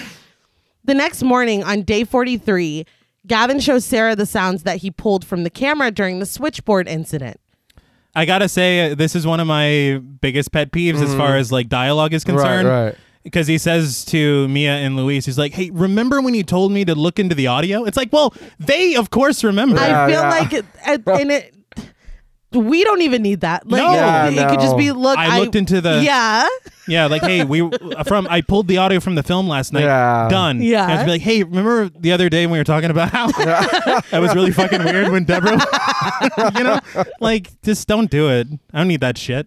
Yeah, it, it it is weird. it is. It's just clunky. Yeah. But he explains that the gibberish at the end of the recording wasn't like anything he had heard before. He had to clean up the audio, bring it down, speed it up, and then translate it online. Yeah. He plays it, which I'm like, as an editor, were you like, that's not a thing? Or Well, I mean, it seemed like a lot. I, he's like, I put the thing down, flipped it, and, and reversed reversed it. it. Yeah. And then for And it then I to had be to so translate clear. Yeah. And then he just said, "Oh, I I translated it online." It's like, well, where did you send it to somebody? Did they like? No, he used Google Translate. Oh, cool, very cool. And it does piss me off what Mia says to him. Like, Yeah. she just continues to be annoying because she's like, "Are you sure this is the right fight?" It's like, "Oh yeah, I forgot we interviewed Yeah, a that- demon Yeah. two weeks ago." Whoops. oh my bad. Of course, it's the right file. yeah. That that too. That was again. I was like, no. Why are you still doing this? Yeah. I was like, you've seen everything that's Yes, led up to exactly. this. I understand that there's some things you can probably be like, you know, there's medical reasons or there's a re, but the videos. This and all. is you too ca- much. Yeah, Yeah. it's Come on, like man. now this is a lot. Even I'm on board. Yeah. Yeah. and that says a lot. But he plays it, and the message is The eternal serpent will free you, child. Be my fifth, be my fifth. I will wash you in the river. Your blood will feed the river. Sarah asks who's on the audio, and Gavin tells her that it's her mother speaking in French. Sarah's like, My mom doesn't know French. And Gavin's like, Sorry, but that's what's happening. Yeah. Yeah. He's like, well, she was doing very well last night. Mia asks if he got this from the right tapes, like you said. Yeah. And Gavin gets pissed off. Sarah asks Gavin to just turn it off because that'll make everything go. Uh, Let's not listen to it, yeah. There- She's like, this shit's scary. Yeah. Someone secretly films later from behind a tree while Sarah has a drink and talks to Harris outside. She tells him that her mother was speaking French and he tells her to let all of that go. It's like, the, I can't. though. It's Yeah. very hard to do then. He accuses the crew of exploiting her for their own benefit, and he tells her that she needs to just get them out of here. If money is the issue, he'll sell his tractor or his suburban to help. Sarah refuses, defending the crew and saying that they're trying to help, and Harris just storms off. Harris is a good dude. Yeah. Right. And I mean, I understand, honestly, realistically, they should send the camera crew away. Right. Yeah. Right. But I want the rest of this movie. Yeah. Yeah, but I want to know what happens. Later, Gavin and Louise move a large dresser out of the way so they can get into a small storage room in the Logan house. Sarah tells them that this is where Deborah's switchboard records are kept. Mia digs into a stuck drawer of a file cabinet and pulls out the records for 1971 and 1972. They look over them, but there's no information on Jack number 337. Sarah has a hard time with this. Her mother is meticulous, and there shouldn't be any missing information. There's information for 336 and 338, but the page in between has been ripped out. Louise examines the paperwork and asks if Sarah has any charcoal in the house. they do in Deborah's art room, so he takes off and returns with the charcoal and some paper. After placing the paper on top of an impression that he noticed on the page for Jack 338, he starts to shade with the charcoal, making the numbers stand out. Everyone's like, oh shit, Louise. There's so- I learned to do this in elementary school. Yeah, And you really could have just used a pencil. But Yeah. the way that everybody's like, fuck. Oh my Yeah. God. Well, I'm sure none of them were thinking about that at the time. I but guess. it they're, is re- very, yeah. they're re- I would be like, oh fuck, why didn't I think of that? But Yeah. they're just like, what, sorcery is this? it made me think like when your kid like draws something and you're like, lol, yeah. put it on the fridge. You're like, you know, Well, d- if I'm doing all this extra shit, and then when they went to go find those records, she had Mia had to like shove her She hand did. inside. Yeah, she to did. Finally, get now I need a triple pay. I You guess. know what I mean? Yeah. Or at least- Absolutely. We're you know, I went do I and get got holiday charcoal. pay? yeah, I was like, Yeah. It was just funny to me because he's shading it in and everyone's staring, and Gavin goes, this is some serious Scooby Doo shit. yeah, come on, man. well, it makes me laugh because he's fucking over Lewis's shoulder and he's trying to read it as he's doing it. Yeah. And he goes, D, DJ, DJ Raj. Yeah. yeah. That's what it is. It's DJ Raj. in 1971. Yes. But Louise keeps coloring until he reveals the name Dehardine. Sarah is shook. We cut to Mia looking up something on a site called Unsolved America. She reads the headline Local pediatrician thought to have killed some local girls. Some. Just a random I amount. feel like it's, it's not a super strong headline. No, I got to be honest. You would not do a headline like that. You'd be a lot more specific. The girls went missing in the early 70s. Sarah says that even though she was young, she remembers the curfews and everyone looking for him. They ask if Deborah ever mentioned him before, and Sarah says no. He was infamous, though. There's even a documentary about him. She's like, I'm surprised you've never heard of him. I got to be honest. That bothers me a little bit too. yeah. You know, you're documentarians. You don't under, you know, especially in this region. Number one, you're going to this region to do shit. You don't know about True. local shit, and Yeah, but it also, was from the 70s. yeah, like, they- in I've small seen The towns, like- Exorcist. That's also from the in seventies. small towns like that, I feel like they don't like openly talk about shit like that. Well, no, but I mean, you're not going to go to the watering hole and they're like, "Hear about Dehardine?" Like, that's not going to Yeah. happen. But at the same time, they have a fucking documentary on YouTube or whatever that they can on just call up. YouTube, it's not like this was on Discovery Plus. Like, give him a break. Well, it might have been. it might have been ripped to YouTube illegally. What am- Right? what I'm trying to say is that I feel like it's a little. I don't want to say because I do like the little documentary scenes we see. Right, Yeah. right. I feel like it might be a little lazy to just have all the answers a little right bit. here. Yeah, Right. I'll give you that. You know? Oh, Yeah. you didn't see that film? I'm surprised you never heard of that Yeah. Pull film. it up. Pull it up. Yeah. Yeah, I part see. one, part Yeah, two. yeah. But they do pull up the documentary, which states that there were no arrests made in the spree that left four teenage girls dead. So I guess some equals four. they had the number. I don't know. Each of the girls had serpentine carvings on their foreheads. Parts of their bodies had been cannibalized, and rattlesnake venom was in their blood. An anthropology professor, Dr. Sheffer, played by Randall Haynes, explains that these killings were reenactments of a specific Monacan blood ritual with the symbol of the snake eating itself. I want to do positive, negative. Mm-hmm. I very much look. Whenever you name like a killer in a movie, Right, right. you gotta do well. Yeah. Right. I gotta say, the River Rouge child murderer. Yeah. That's fucking great. That is some chef kiss Right, shit. right. But uh, according to the Monacan tribe website and all the research that I could find, Yeah. Yeah. they don't have any fucking blood rituals. They Well, of never course did. not. Yeah. Uh, I looked it up. They were actually one of the tribes here whenever fucking people arrived and settled Jonestown. This is the first Jamestown. Jonestown's the No, cult. Jonestown is Yeah, something okay. else. I was like, holy shit. like, yeah. like, oh my god, Jamestown, which I believe is the first colony. Right. But they were already here, the Monacan Wow. tribe. Right. I, if I'm not mistaken, they weren't officially recognized as a tribe until 2018. Because they Oh, watched wow. this. No, no. Uh, I don't know why, but it took that long. But they're officially recognized as as a Oh. tribe, and in their history, there was none of this shit. Of course not. Yeah. Yeah. So again, I don't understand. Just come up with make it a cult, make it a fucking satan- Something. like snake cult. Yeah. a snake cult. Yeah, Sure. I mean they have those, right? Yeah. Yeah. Well, Mo I'm sure they Sislak do. was born a snake handler He and he'll was- die a he'll die snake a handler. snake handler. I mean, I don't know. But the host talks about the Monacan mines, which were built over a sacred cave system that feeds into the River Rouge. They say that girls were called bleeding flowers when they first began to menstruate and they were sacrificed. The blood was then offered to a demon for immortality. The interest in the River Rouge cases came back into light when the local pediatrician, Henri Desjardins, played by Kevin A. Campbell, went missing.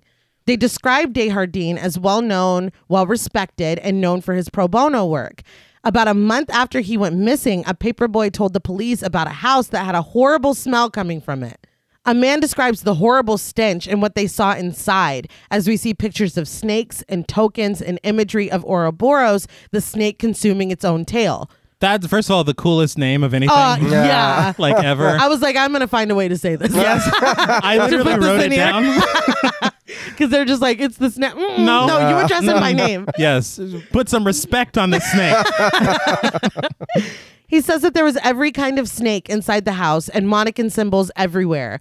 Ultimately, Henri Desjardins was dying of Lou Gehrig's disease, and this served as his motive. The narrator goes on to explain that five bodies were needed to perform the immortality ritual, but they only found four. Dr. Sheffer proposes that perhaps Desjardins started having second thoughts that prevented him from finishing it. But the narrator continues there was a massive manhunt, but Desjardins was never found and he became a legend. We see Desjardins standing behind a group of Boy Scouts with his face shaded beneath a hat. Yeah. Yeah, I didn't quite get I'm like, that. that motherfucker's scary. A legend? Is that really like? uh, I'd say local. I'd probably say local legend or something. But No, yeah. I mean like that sounds like he's heroic. It's like yeah, uh, it's true. He's not a legend. yeah, it's like, He's eh, fucking infamous. Yeah. and- yeah, you're right. it's like, he fucking killed poor legendary, girl. yeah. But he says that there are rumors that he ran away to Quebec or that he committed suicide. And then the documentary just ends there. yeah, and it ends with like a film reel going Yeah. out. Uh, I gotta say, a lot of these transitions are fucking hilarious to me. Yeah. Star wife. Yeah, because they've done a lot of like videotape static and stuff. Yeah. I'm like, what are you filming on, man? Why did they specifically mention Quebec or Quebec? Why did they initial um, like specifically? They could have just said Canada or like fled north, but like I don't, don't know. And it I'm like, then doesn't- go look. Yeah, Right. seriously. You know the cities Like, and- oh well, he crossed the line. He's lost now. That's it. But later, as Deborah eats cereal in the dining room, Mia quietly tells Sarah in the kitchen that when she got up this morning to make coffee, Deborah was standing on the stove. Sarah whispers to the crew that she's going to ask her mother about it. Wait, again? Yeah, I guess. Yeah, Uh, no shit. Ma'am, Yeah, you got to stop This that. is- Too Like, much. Mom, come on. not the stove. But they join her in the kitchen, and Sarah asks Deborah if she remembers Henri Desjardins. He was a pediatrician around here from a long time ago. Deborah finishes chewing and finally says that the name does sound familiar.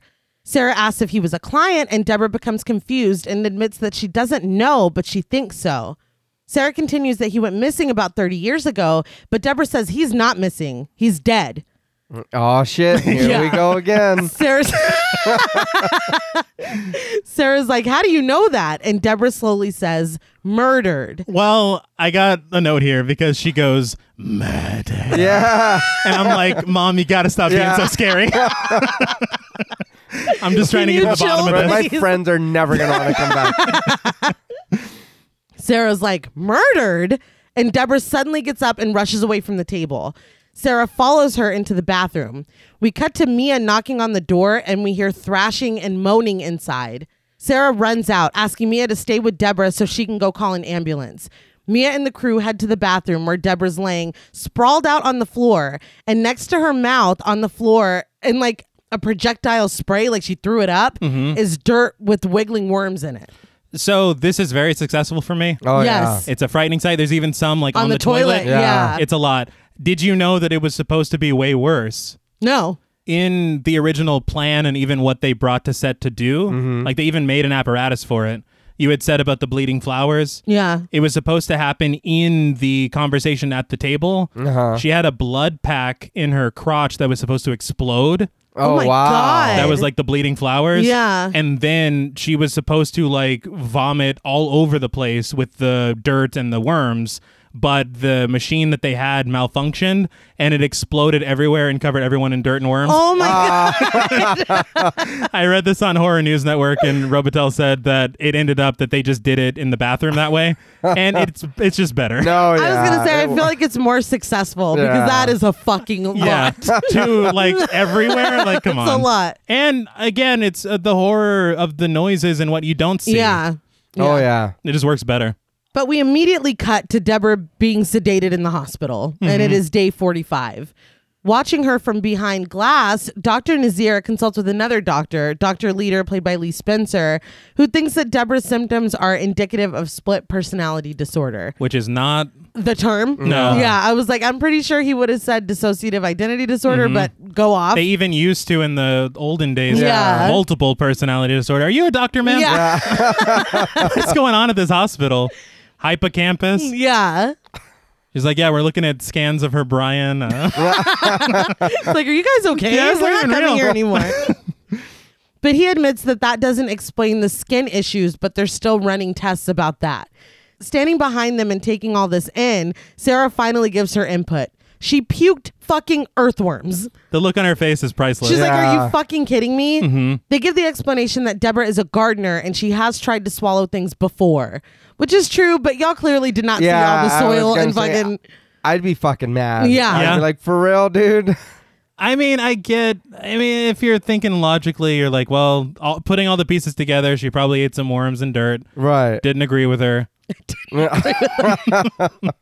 It hurt her tummy a little bit. Yeah, I think that makes a lot more sense than what's really going on. yeah. But this pisses Sarah off. But before she can react, they hear chaos happening in Deborah's room.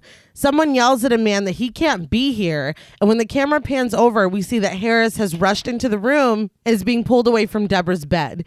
Louise is filming and he's like, Oh, that's her neighbor Harris. It's like, we know. we know, Louise. Why? Later, Louise sets up a camera in Deborah's hospital room, and from 5:18 to 6:15, we watch Deborah sleep until a nurse comes in to check on her. Her vitals are checked without incident. I was like, that nurse is about Yeah. to get it. Yeah. I think that might have been false tension. Yeah. Yeah. Because I was very scared. Yeah. Yeah. Back at the Logan house, Sarah tells Harris over the phone that Deborah obviously knew Desjardins. She tells him not to bullshit her because it's clear that he was her client.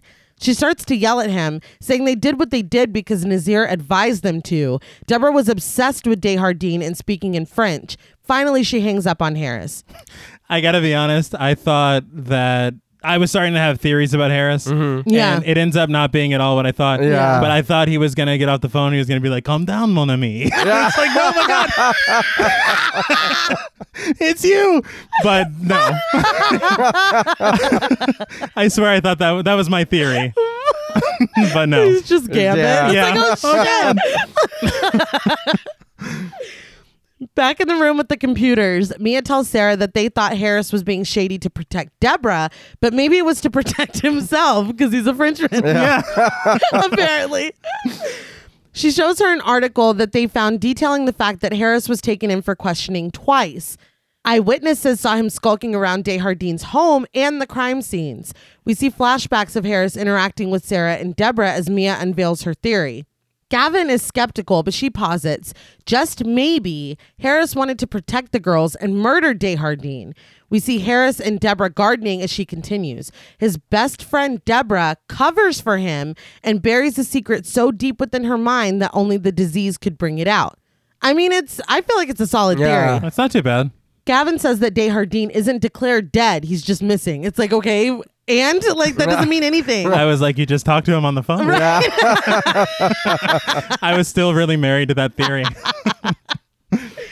Sarah has reached her limit and asks everyone to just stop and order some food for dinner. As they start to argue about what to order, there's a loud booming sound outside. this is where I was like, maybe you should have written dialogue instead. Because Mia goes, find somewhere, somewhere salad. I'm like, what yeah. is this? He's like, "Yeah, there's a fucking salad out here." Yeah. Like, okay. Yeah. And, and Gavin, of course, just has to be an asshole. Yeah. yeah. It's a a salad emporium. It's like, I couldn't even get Starbucks. But they peek out of the window and the boom happens again, accompanied with the blast of light. Everyone realizes that the sounds are gunshots and they hit the deck as Sarah says that there's a man outside in the yard. And I'm like, the man that Deborah's been painting? yes. They creep into the living room and turn off the lights. When they look outside, they see that it's Harris. He's shooting up the crew's van with a shotgun. They yell at him to stop, but he doesn't, and Gavin calls the police. The camera cuts out, and when it comes back up, they're peeking through the window and the cops are there. This, for me, also kind of has no payoff. Yeah. Kind of. Like, I, okay, in my head, Harris is Dehardine. and he's fucking up their van so they can't leave. Right. None of this is accurate. No. Sheriff Tweed, played by Tanya Bloodsworth, approaches Harris, who's affable and drunk. He leans up against the front of the house, still drinking.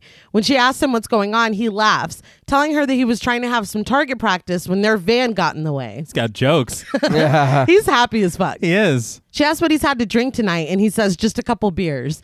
She takes his gun away from him and puts his arm around her shoulder, helping him to the cop car. Inside, she tells Sarah and the crew that Harris is going to sleep it off in the drunk tank and that they're more than welcome to press charges. Gavin is like, fucking absolutely, I'm pressing charges. But Mia says it's not necessary. She'll take care of getting his windows fixed. I don't know. Mia's fucking made of money. I'm like, Yeah. I, don't, I don't know. The sheriff says to just let her know whatever they decide to do. We cut to Sarah and the sheriff outside, and Sheriff Tweed says that there are rumors in town that Deborah's been hurting herself, and she asks if there's anything that she can do.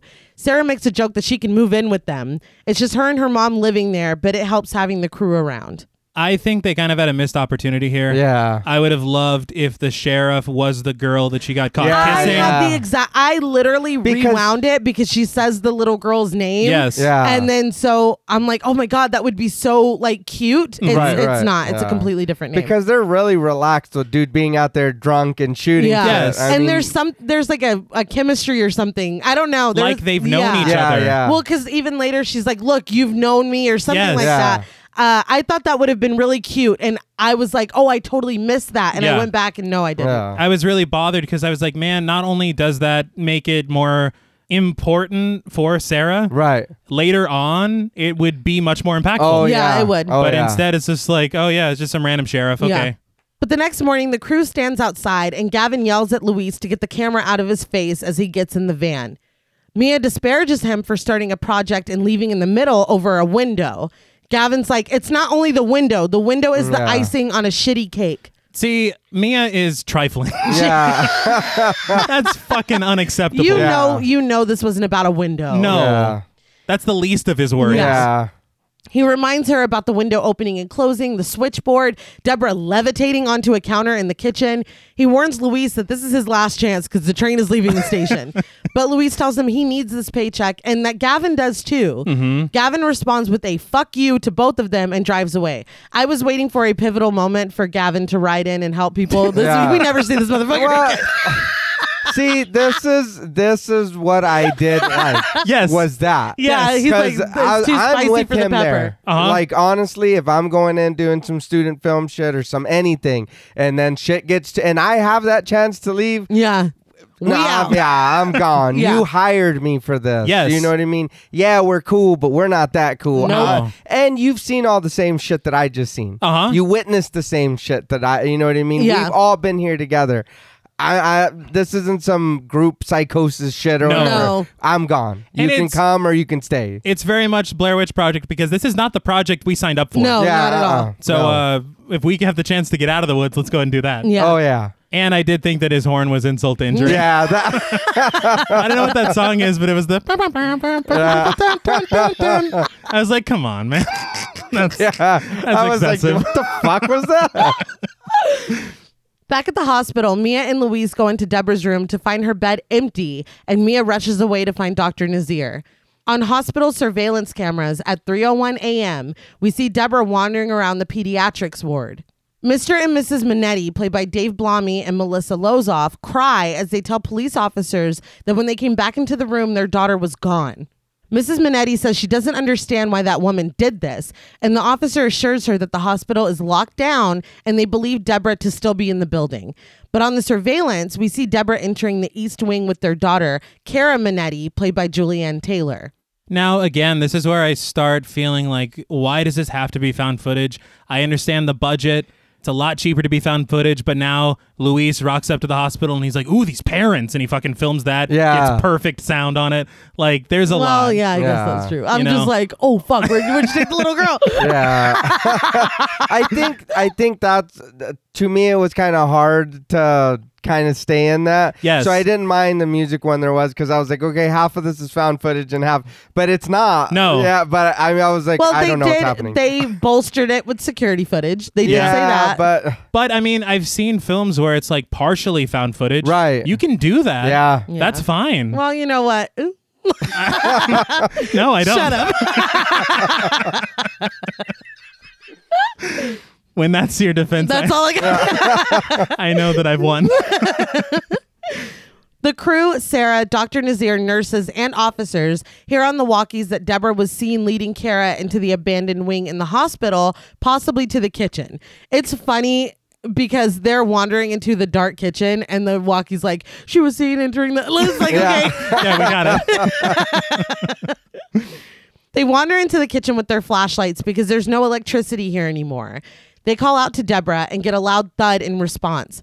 Sarah asks who Kara even is and why Deborah would bring her here, and Dr. Nazir admits that she doesn't know, but Deborah had whispered something to Kara to get her to follow her. They hear a whimper, followed by another loud thud. They continue to search until Dr. Nazir finds Deborah and Kara. They both stand in what looks to be an old walk in fridge with their backs to the door, holding hands and facing the wall. Dr. Nazir cautiously approaches Deborah with the syringe readied. She calmly tells her that she knows Kara's her friend and she can come visit her whenever she likes, but she needs to let go of her. I thought she was dead. Yeah, me too. I was like, Well- Dr. Nazir is out. yeah. Well, this is the same fridge they just checked. Yes. Oh, you're right. Yeah. I forgot about Oh, that. That's scary. She successfully takes away Kara, who looks very, very sick. We learn later that she's a cancer patient. She looks asleep as well. Yeah. yeah, she like dazed at least. But she doesn't have to use the syringe. Deborah slowly turns around and glares at them. We cut to her being restrained and tied to her bed while she screams and fights. She babbles in an unknown language until she sobs and succumbs to the sedation. She's like, Mon ami, mon ami. Yeah, she's not having a good Yeah. time. Don't hold me, Manchevia.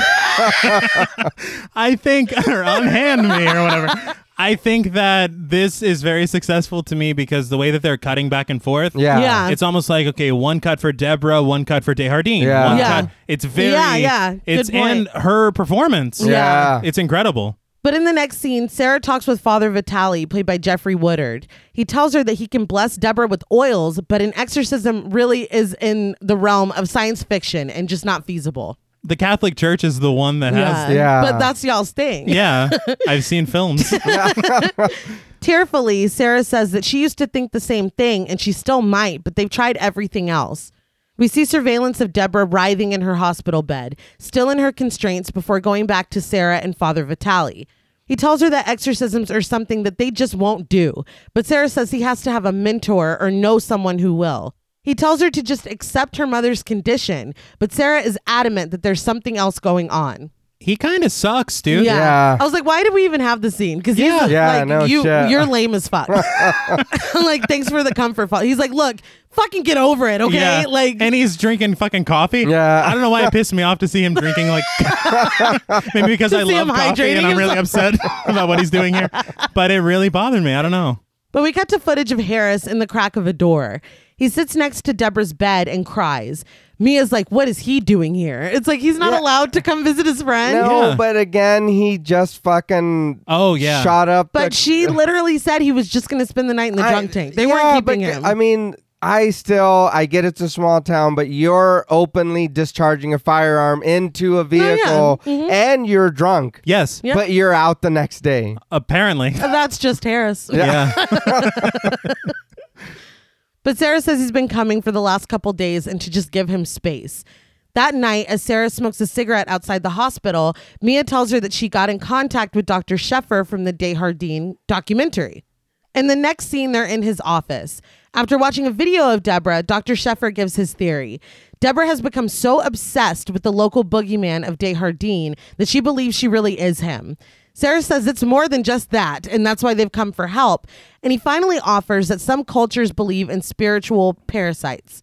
I again, I would be a little offended that that's what he thought. Yeah. he's like, wow, that's crazy, bro. It's like, what the fuck? It's like she obviously caught my documentary on YouTube, and Have you she's guys seen it? obsessed. But he says when a mind is weak, it is susceptible to invasion of vengeful entities, particularly among the very old, the very young, and the infirm. He says that when he lived with the Bantu, he knew a mother who lost her son to typhoid. She was so overcome with grief that she held onto his corpse for over a month. He shows heartbreaking pictures of the mother as proof. He says that he couldn't help her and she succumbed to madness, taking on her son's voice, mannerisms, and personality, becoming him. It took two months to break the spell. This kind of threw me off because it was an infant, Oh, that's right. but Yeah. his voice and his mannerisms and right. Uh, mannerisms of an infant. Sh- was she shitting herself? Like, nah, I don't know. I don't know. It was. Uh, I feel like if the child was older, it would have made more sense. Because they Yeah. did say an infant, right? Or did I? I don't remember what they Assume that. said. I'm taking your word for it because I trust Well, I you. saw in the in the photo she's holding a baby. oh, well then that doesn't make any sense at all. yeah, I Uh. don't know. But anyway, we're not gonna look too close. but um he says it took two months to break the spell. Sarah asks how it was broken, and Dr. Sheffer says that a witch doctor came and burned the boy's body. Purification by fire. They put way too much stock into this. Yeah. Like, They have nothing else. fine. They have Yeah. Mm. nothing else to hold on to.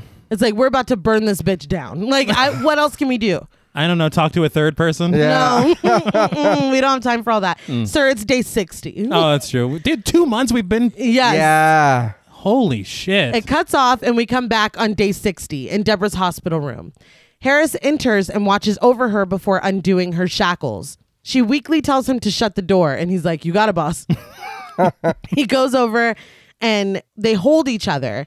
He whispers to her that they don't have to do this, but she weakly responds with the request that he kill her. Harris grabs a pillow, again, you got it, boss, and brings it down hard on Deborah's face, smothering her. She tries to fight him, but he holds her down. But the TV in the, it's not funny. I'm sorry. No, it looks The funny. TV in the corner begins to shake until it flies across the room and hits Harris in the back of the head. That thing is shaking like Oh, nuts. Oh, Yeah, no, it is. you don't. Like, I don't. I, I look. I this is again another point that I was like, this doesn't need to be found footage. Yeah. The fucking here's okay. Here's here's the thing. you see from three different angles this entire scene. There's a lot of Yeah. cameras. No, Yeah. that's the problem. There's a there's a you get a view from her nightstand at her at the bed. Right. But when we get the wide shot, there's no camera on her unless her lamp is a fucking camera. Yeah. They're, uh, do you know how small they can make cameras nowadays? This is 2014. they had it in the pen on her nightstand. Really, there was no pin on her nightstand. I'm interesting, Nate. There was not one. yeah, I inspected right. the, The, shit little out of it. figurines were still there. Ex- Yeah, it's in the eye of one of the Hummel figures, apparently. yeah. Like I just I don't know. You can have it. This could have been effective from one angle. Yeah, I didn't even think about that because dude only did put that one camera in there, and that was it. Yeah. Listen, what I will say is I stuff like this really annoys me on found footage films, but it didn't I didn't even notice half of this when No, I was yeah. watching it. So I feel like that I have to give credit to the film for that. You're like, "Well, I fucking noticed." it." I think my thing is, and we talked about this every f- found footage film we've covered. Yeah. I have that set of criteria. Mm-hmm. Yeah. Why are you still filming? Yeah. Who's filming? And how did this footage get to me? Right. And they've got the f- a couple of those answered, but a lot of times they just don't need to be doing all that they're doing, and it only creates problems for you know fucking assholes like me. Right. All right. Yeah. But when the crew arrive at the hospital, there are fire trucks outside, and Luis rushes to the door, saying that Dr. Nazir told them something happened to Harris. Sarah rushes into a room where they're prepping Harris for surgery. She lies and says that she's Harris's daughter and asks for just a moment with him before they take him in. The nurses run off to get security. It's funny because she's like, Thank you, you're a sweetheart. And the nurse is like, Security. She grabs him and lowers her ear to his lips, telling him to hurry with whatever he has to tell her. He weakly says that Deborah heard Dehardine on the switchboard and that Sarah was going to be the fifth victim. Who was he talking to? I don't know. He's dude. like, Yeah. listen, I'm about to get that Sarah Logan. it's like, who are you talking to? They were going to take her to the caves at Monikin Mill.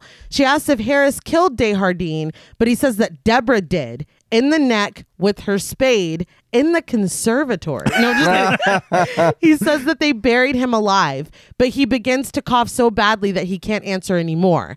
Sarah's promptly taken away by security, and Harris calls after her. The statue. Yeah. Now it made me laugh because they did conveniently get B-roll of that statue earlier. it meant nothing to them then, but I did want to say that I feel like him being Dehardine would have been more satisfying than this reveal to me. The fact that he's just her father, I, that's cool and all. He's not her father. Her father died. she called him dad. She lied, lied so to she could be talk able to, to talk to him him. before surgery. Was I not paying attention? No. Because I thought that too, and then I rewinded it, and I was like, oh, okay. I think the first time I watched this, I thought that that was a twist, but Uh-huh. no, she's like, I'm his daughter. I need to talk. That's how she gets in. And the nurse is like, security. Yeah. Can I tell you why I probably wasn't paying attention? Why? Because in my head, I was thinking about whenever. this is so stupid. Oh, God. when the TV hit him and then he survived later, I was thinking about in Scream when Stu got hit with the TV. Yeah. And I was like thinking of. Bring him back. Yeah. Bring him I back for was like, six. if fucking Harris is out here, like, I always had a thing for you, Deb. And then he's fine in the next scene. I'm like, well, maybe Stu could be back. And then I'm like, is she calling him dad? Yeah. That's her father? when you came back online. Yeah. Oh, shit. Oh, wow. Probably should have been paying attention. Yeah, no, it was a lie. Oh, okay. Um, also, he says that Deb killed him with her spade, and then he's like, "We buried him alive." It's like, wait, No, you didn't. well, he just got clocked in the head, he's like, "I don't know what the fuck's happening. Yeah. I might be Dehardine. dude. It would have been more satisfying. Whatever's a better ending." That's, yeah, that's what's it would happening. explain why I shot out that kid's window. But we cut to them running in the woods by the Logan house that night. Sarah finds the small statue on the ground with loose dirt underneath it. She starts to dig it up, and Mia and Louise are like, This is crazy, man. but she screams at them to just help her. Mia does immediately, and finally, Louise puts his camera down to help too. He does admit that the soil feels different, but they still think that Harris is just an old man saying crazy things. Dude, Come on, man. unbelievable. Despite the fact that they haven't found anything, Sarah is still convinced. Just when they're about to give up for the night, Sarah's shovel hits something hard. Using her hand, she digs the rest of the way to find Deborah's spade. For they buried that fucking spade deep. Yeah. Man. Like I thought it was gonna be the body. Yeah, me too. But no. She says that Deborah got here first and they rushed to the house. Uh, I just want to I I point don't know out. when that happened. Yeah. no, she said, yeah, that's also an issue. But well, she's fucking jumping on countertops and shit. I don't Right. know. She She can do teleported. whatever she wants. Yeah. But Sarah says she got here first, and Mia says, "Who?" yeah, that I have that right here. I was like, "How dumb are you, dude? Are you what? What the fuck have we been doing this whole time?" the entire film. Yeah. She's like, and you, uh, Yeah. and who might you be? right? We have the grant money. Can Yeah. we start? It's like, what the fuck? Did you get hit with the Yeah. TV? she blocked it all out. Like man. it's just too much. unbelievable. But they rush back to the house. As they search, Sarah explains that Deborah is a hoarder and has a place for everything. Dehardine's body is here somewhere. She says he's in control of her and that he had her dig him up and keep his body. I feel like she's taking some leaps here. Yeah, I, I, I was gonna say because Little they're like, "What the hell are you talking about?" Yeah. I was like maybe explain a little better, dude. they find nothing at first, but Deborah notices a huge wet stain on the ceiling by the attic door. I thought that that was l- the actual corpse. Just yeah, up I- Yeah. I, did too. I was like, there's a corpse shaped, I think I might have found it, guys. but I was wrong again. But she remarks that it shouldn't be wet because it hasn't rained. She pulls down the attic ladder and they climb up, making Luis go first again. As he does, he's like, white people in their basements and attics, before remarking how bad it stinks. They find something wet on all the boards and slats before finding a burlap bag. So what was the stain? It, I don't know. It looked, Yeah. it honestly looked like the jelly from fucking the Blair Witch. I, I really don't know what it was. I guess blood. I don't know. All right. Because Mia touches it and Luis is like, don't fucking touch that. yeah, Well, I mean, even if it's well, blood doesn't make any sense either. Dehardine's been fucking dead. yeah. I don't know why it was wet. Okay. It kind of That's my seemed answer. like uh, I guess like the ectoplasm from Ghostbusters. Yeah. I was like, Slimer? what- yeah, I was like, what the fuck? Because she did say she's a hoarder. I thought Yeah. that too. I was like, the body's right there when they Yes. open it. The, Yeah. It's gonna fucking fall down or something. Nope. Not at all. Is that concentrated evil? Yeah. Yes. but they pull out the burlap bag, unearthing even more stench. Sarah peels the bag open and screams at its contents inside. It's Dehardine's body. I'm assuming decomposed because the bag is quite small. Yeah. Yes, it is. Now, so, but then now I'm also confused because did they fit him for a tiny bag? And they're like, well, They're like, look, eventually this, is, when he, all, Yeah. this is all we have on hand. he'll he'll fit later. Yeah. like I don't know. Mia refuses to touch it, but Sarah says she will because they have to do this. She's like, I can't fucking thank you enough. Like, it's so, I don't know. I just love her so much. And then they rush back downstairs. Yeah, but she's she's like, help me, and she's like, no, no, no, no. I Well, was she's like, I'm "Yeah." not touching it. Yeah. She's like, I'll touch it. Just help me burn it. Now it just it made me laugh because it is very heartfelt when she thanks them. Yeah. but we can do that later. Yeah. Sarah sets the body in front of the fireplace. After determining that Dr. Sheffer said the body needed to be burned, which is like, uh huh. Yeah. That was two minutes ago. Me, Sarah and Mia start to set up the fireplace. They're stopped, though, when a hissing sound starts to come from the bag. They move the bag to reveal several black snakes. Now, like I said, I am rewatching Dexter. Yeah. And, you know, they do the little like recap, like in every episode. Yeah. In season five, there was a body that they cut it open and snakes came out. And Yeah. Deb goes, "Holy frankenfuck, Yeah. snakes!" so I like literally, I could not stop. That's all that was playing in my head. Well, I look. I I love Jennifer Garventer, but it's very funny to me to think that a person would have Frankenfuck on their brain to use in that moment. I would even wager that nobody would ever. like I would, I would bet that that would never happen. But as soon as those snakes came out, That's I've where- even put in my script, "Holy frankenfuck." Hey, well, it was in your brain to say. It was. If it ever Well, happens in goddamn your it. life, yeah, you got it in the chamber. But they scoop everything up and throw it into the fireplace. Sarah and Mia try hard. Mia even getting sprayed in the face with lighter fluid, which didn't seem No. like that was Yeah. scripted. I laughed. Yeah. Sarah was like, "I'm sorry." She's like, That was- "I'm sorry." Yeah. it was more. Anne was like, "I'm sorry." But for a long time, nothing happens. The fire finally takes, and they all turn to leave. But a blast comes from the fireplace, throwing Sarah, Mia, and Luis across the room. Something's wrong, and I'd like to leave. Gavin, was like, you can Yeah, come- yeah gotta come pick me up. Seriously. come pick me up. I'm scared. I did. I did laugh because I think Luis thought they solved it all. Yeah. Because he had like an action hero tone. He goes, "Let's get the fuck out of here." it's like, dude, no. And then it explodes. So I was like, no. They run outside, and Sarah says that something put out the fire and the body didn't burn. From the porch, they see someone, Deborah, a figure, I don't know, something, standing in the window, and they run into the woods. I assumed it was Dehardine Yeah. That makes that makes sense. because it's very shaky cam. oh yeah. Yeah. But you see someone. Oh yeah. It looks it, and just for that small second, it looks creepy as oh, fuck. yeah. It does. I agree. But Sarah's phone starts to ring, and when she answers, she's told that Deborah has broken out of the hospital. she runs back to the house to get Dehardine's body out of the fireplace. Was it with the explosion that we got that subliminal Ouroboros? Yes. Yeah. Yeah. Because that was another one that I was like, oh, fuck. Yeah. That got me. I had paused it and I accidentally landed right on that. No At Oh, shit. the flash. Yeah. The, yeah. Because the I saw when the electricity is popping, I saw that with my naked eye. Mm-hmm. Yes. I did not see this. He paused it right on it, and I was like, "Oh fuck!" Yeah. I was like, oh shit, what is that? I, I enjoy it. yeah. Yeah. Oh no, yeah. But Sarah busts into the hospital, and although Dr. Nazir and security try to keep her from her mother's room, she pushes her way in to find blood all over the bed, kind of in the shape of Deborah. Mm-hmm. Dr. Nazir tells her that the security guard downstairs is being treated for anaphylactic shock due to snake venom. Okay. Holy Yeah. frankenfuck! we see footage of Deborah writhing in her bed at 2:31 a.m. before removing her hand from the restraint.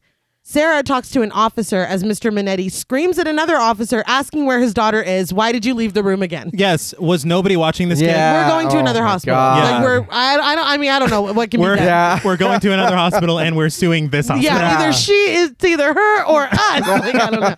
I do want to point out that when you say she removed her hand from the restraints, she literally removed her hand. Yeah. Because she degloved herself. Oh fuck! I don't even think I Yeah. saw that. yeah. Because she's made a fruit roll up now. Yeah. Did uh, Mike Flanagan have anything to do with this? Not a fan of He hands. hates hands. but we see footage of Deborah and Kara standing in front of a security guard at the rear exit. He tries to stop the two of them, but Deborah bites his neck, and when he falls to the ground, she leaves with Kara. So she snake venomed him. yeah. Yeah. I was like, well, she gave him a hickey and he died. I was like, what happened? He's like, oh god, I can't. It's like I'm too turned on. it's like I'm, I don't know. Um, Guys, it was just it was over quick. and really it's like, was. That was it? I, was anybody else surprised that she's like a snake now? Yeah. Yeah, uh, a little bit, but like you know, it's- a lot of shit's Yeah. happening to you. I can't really It's a lot of moving parts. Yeah. stop to dissect every piece of it. she's Deborah, she's Dehardine, she's Snake. It's a Yeah, lot. it's, okay, uh, snake. Outside, an officer tells Sheriff Tweed and Sarah that Deborah stole a car from the hospital parking lot, which, like, I know that it d- makes logical sense, but the fact of her like hotwiring this car was really funny to Yeah. me. Instead of just like showing up where she ends up or walking, the car thing made me laugh. Mm-hmm. well, I did learn on a nature documentary that snakes are really good at stealing cars. so it all. I it mean, makes sense then. Yeah. so come on. Sarah tells the sheriff that they go back a long way and she needs her to trust when she says that she thinks Deborah went to Monikin Mill. In the car, Sarah tells Mia that she has to complete the ritual with the fifth girl. He's going to the cave system. Mia says that she's going to fill the syringes given to her by Dr. Nazir as they come up to an, uh, an abandoned car, which is the stolen car. Right. Sarah deduces that Deborah has gone forward on foot, which bang up job. with police help, they pull up on Deborah and Kara, holding hands with their backs to the cars. They get out and approach slowly, led by Sheriff Tweed, who calls out to Deborah. Kara is turned to face them, but she's in a trance. She calmly tells them, Don't hurt him. He's a nice man. He's going to wash me in the river. She keeps repeating this over and over. It's fucking creepy. Yeah. I love this song. He's a nice man. Yeah. Oh shit. I just put a beat behind it, man. Calmly and slowly, they place cuffs on Deborah's bleeding hands, and everything seems good until Deborah starts to spit something at the officers. I'm assuming venom. Yeah. One goes down with his face burning. Deborah fights them and gets away. And when Sheriff Tweed says someone needs to get the wounded officer back down the mountain, Mia tells Luis that it has to be him because she can't leave Sarah. I look. I Character arc. understand. Yeah. Character, arc. It's development. fine. I do think that her pleads are a little hilarious. Yeah. Because she's like, it's got to be you, man. I was like, "What? Why is she a stoner now? But I did appreciate that she was kind of turning around. Yeah. Yeah. Because she has kind of been awful. Oh yeah. yeah. But in disbelief, he complies. He's like, I can't fucking believe this shit. yeah. well, but in all fairness, he's been leading the charge on everything He they've has. done. Yeah. yeah. And so it's good that we know that he is definitely going to survive. Oh Yeah. yeah. He hands the camera over to Mia and assists the officer back towards the cars. Sheriff Tweed, Sarah, and Mia continue calling after Kara and Deborah. With the light of the camera, they realize that they're at the River Rouge mentioned in the Dehardine documentary, and it like comes as a surprise, but it's like, well, duh, you're at the fucking ri- Yeah. you Yeah. came to the mill. Like, Yeah. I don't, I'm confused. And you knew you were going to the cave. Yeah. yeah, whatever. Because Mia doesn't Mia, she's like, is that the River Rouge from the documentary? yes, bitch. it is. Yeah. no, it's a different river. But they finally find bloody footprints leading into a building. Tweed tells Sarah that she's going inside to get Deborah. Now, alone, Mia confesses to lying at the beginning of all this. She lied about her grandfather. Sarah's like, I don't give a shit. You're here now. Which Sarah's Yeah. 10 out of 10. Yeah, I mean, I appreciate you Sarah. bitch, get Yeah. down the mountain. Like, what are you Because, I mean, what is she supposed to do? And it, a lot of good that does now. Honestly, I don't give a shit. Yeah. Uh, Either. Honestly, yeah. Like you've been lying to me for two months. either?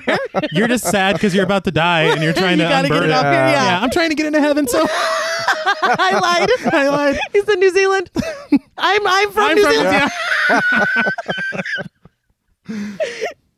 But yeah, Sarah tells her that she doesn't give a shit. They peek through the window as we hear the sheriff call out to Kara. Suddenly, a gun is fired and a bullet breaks through the window next to them.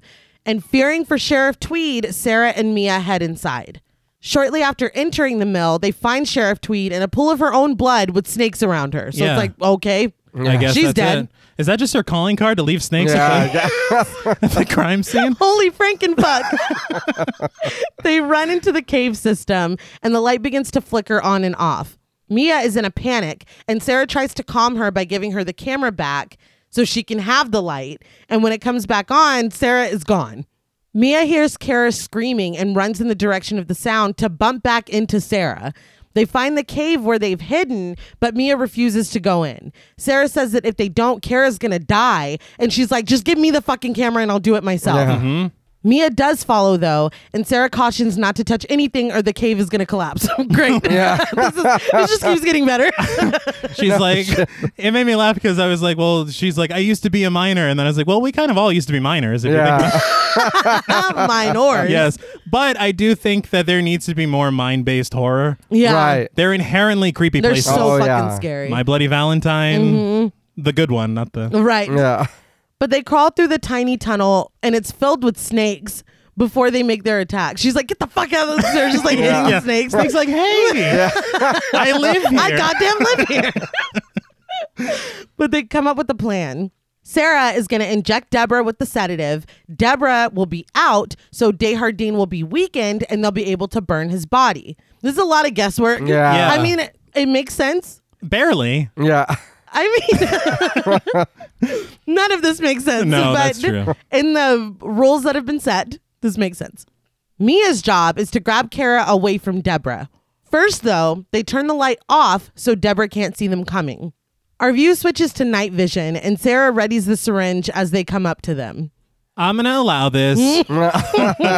Although it is pretty convenient that it also has the night vision Right. setting, but uh, you know. Uh, tell me your camera doesn't have night vision without telling me your camera doesn't. Have night vision. I'm broke. I'm just kidding. I don't know if that's a thing or not. I don't. I don't know. it's more expensive. I don't know, dude. I don't know. But Deborah holds a snake in front of Kara, who's still transfixed. It's like the scene when Charlie's dancing for Dennis on Sunny. Like I don't, I don't know what's happening I here. don't know either. But everything is completely quiet as Sarah approaches her with the sedative at the ready. Suddenly, though, Deborah turns around and screams, causing everything to fall into chaos. Deborah tries to bite Mia, but Sarah saves her, and suddenly both Deborah and Kara are gone, but they can hear Kara crying. Sarah takes out a gun Uh, yeah. and through the flickering light of the camera, they go deeper into the caves after them. They finally find them behind a huge rock, and when they come around, no, this is the part where everybody's I know y'all been waiting for. Deborah's jaw is completely unhinged, and Kara's entire head is inside as she continues to swallow it further. This is a lot. It's, Yeah. It scared the shit out of me the first time I saw this. Yeah, I, I gotta tell you, that's the last thing I was expecting to see when, they, Yeah. came, when they came around the side of the rock. got her going full snake. Yeah. Yes. Now I will say that I was a bit rattled. Yeah. Ah, rattled. It uh, caused me to recoil, and there were times that I thought I could hardly snake it. but it's God damn it. it's the most iconic thing from the film. 100%. Right, right. And I think the majority of it was done practically because they built a jaw. Right. Like it just it looks great. It, It looks, looks real so good. fucking Yeah. good. But after a moment of stunned silence, Sarah shoots Deborah in the head, causing her to let go of Kara. Sarah begs Deborah to fight him, but Deborah just turns and screams at her with her newly gigantic mouth. Mm-hmm. Finally, Deborah begins to wail, and it seems like she is fighting. She stops it long enough for Sarah to inject her with the sedative. Sarah's like, ooh yeah. Whoever has the doctor shit is Now, Now I'm Boone Tracy. now I'm Macho Man. yes. She begins to scream and fight, but they're able to get Kara away from her, and Mia takes the child. Deborah stares, and Sarah sets Dehardine's body up and takes out her lighter. Mia's like, We've already tried this, but Sarah says they haven't tried it here. The body goes up in flames immediately. Deborah screeches, and the walls of the caves shake as the body booms with a small explosion. At that point, I was like, okay, maybe they were right. yeah. Dehardine had dynamite in his pocket. Why'd they bury him with that? The camera cuts in and out, and when the dust settles, Deborah is sitting alone, crying and calling out for Sarah. And looking at her after all this, it is so fucking sad. Yes. It's so sad how she looks. well, she's been through. Yeah. Yeah. She was just a snake lady. Yeah. Like, I mean, shit's been rough. Sarah- you thought it was bad to watch. Yeah. yeah, no shit. Sarah goes to her mother and sees that she's hurt. She holds her as Deborah continues to sob. We cut to a news report that shows Deborah being loaded onto a stretcher. Reunited with her parents in the hospital, Kara is alive and okay, but the anchor confirms that Sheriff Tweed is dead. She's like, don't worry, don't worry about that. she couldn't be Fuck. saved. and that multiple officers and hospital staff were seriously injured. A correspondent outside of the Eczema courthouse says that Deborah Logan has been found medically unfit to stand trial for the sheriff's murder, and things are itchy. I don't know. The Eczema trial- Things are things are itchy. uncomfortable and itchy. Yeah. I first of all, that's great. But secondly, I, I I gotta say, they literally have footage of Deborah turning into a snake woman. Yeah. Right. But we're still talking about putting her on trial. Yeah. You're not going to use this as to say, hey, not only was she not in her right mind when this was going on, but she was also a fucking monster. Yeah. Well, I mean, I'm sure if it went to trial, they would have, but they said she's medically unfit. But that doesn't matter. Like, she shouldn't Yeah. even be charged. They're like, it's Yeah. inadmissible. Yeah. yeah, they probably would. What, if she's a snake woman? No, they'd probably be like, we can't use any of that that footage. That's not real. It's like, What- dude, we like, I promise. I swear to God, though. Give me that Bible. Believe me. Don't believe me as she lies, but I'm being I'm honest. telling the truth. They say it's been months since everything happened, and the reporter says that Deborah's physical condition has deteriorated rapidly to the point where she can hardly speak. Another reporter stands outside of the Minetti house. It's Kara's 10th birthday, and they're celebrating that she's in full remission from her leukemia. Her parents are very happy, cutting the cake and celebrating with her. Kara now has a full head of hair. When the reporter asks what she's going to do with her ripe old age, Kara says she doesn't know. He tells her to make a plan, and she says she has one, but it's a secret. The reporter's like, Well, all right then. he thanks her for the invite to the party, and as he signs off, Kara looks at the camera with a devious expression. The reporter says that it's an unbelievable story with such a happy ending. And it cuts to black, and we get the title The Taking of Deborah Logan, piano plays, and the credits roll. So, T's already making a face. what did you guys think of The Taking of Deborah Logan?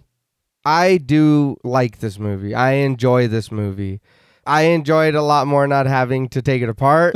Yeah. yeah. but uh I mean there there are some I feel like a lot of my problems are just nitpicky, you know? Yeah. But I mean it is having to take a look at it and take it apart. And but I I do enjoy this, and if if you've never seen it, please watch it. Yeah. Like it is good, and for only being an hour and a half, things move quick. Oh yeah, they they pack a lot of time. Yeah, I I was making a face. yeah, I will cop to the face. The thing, the reason I made a face is because I'm like, okay, so now this sweet little baby child is the demon now. She's Dehardine reincarnated or whatever. Well, So Oh, yeah. was the last ritual not even killing a kid? Was it snaking the kid inside your f- Yeah, fucking I giant didn't- mouth?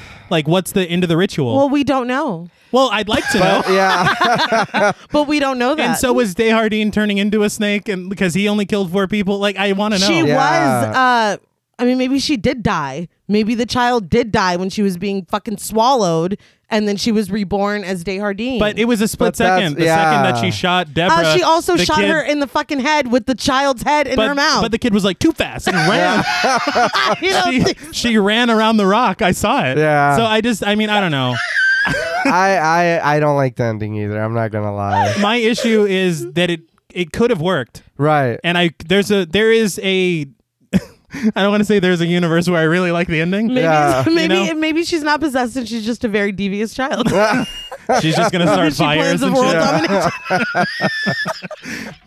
I look, I don't want to appear to have come down too hard on this film, Right. Right. Because I actually enjoy watching it, and it is a ton of fun. But just like JP said, when you're watching it for the show, you you notice shit that you never noticed before. Yeah. Yeah. And so I always thought, like watching the ending previously, I also always thought that Harris was Sarah's dad. Yeah. Shows how much I fucking pay attention. but whenever we get to the ending, I'm like, oh shit, he's reincarnated. Yeah. It's a frightening prospect. Right. Yeah. But how? That's where Yeah. I, I just want to know. Because if she had killed her, then it should be Deborah that has immortality, right? Because it was the immortality of the fifth Yeah. kill, is what I was told. Yeah. well, I mean, that's what we were led to believe, right? Yes. You need to kill these five young girls, and then you become immortal, not Yeah, but you it could've become the eas- fifth Yeah. kid. And It could have been a monkey's paw situation where they don't. They that's what y'all interpreted, but that's not what it was. I feel Well, that's like not what they said. Yeah, I feel like Don't they put it would've on me said and that. no, no, no, I'm JP. saying y'all, the documentarian and the. oh. I'm just saying, and Dehardine. I don't fucking know. I, I don't like this know. movie. Wait, no. Maybe that's why he stopped. He's, he's like, you mean I gotta be a little kid? Yeah. No, never No. mind. Never mind. I don't want to. I already did that once. I was a minor. As I already said, I really like this. I feel like it. I liked it the least this last time watching it, just because we have to be so like, wait, that doesn't make sense or Uh-huh. whatever.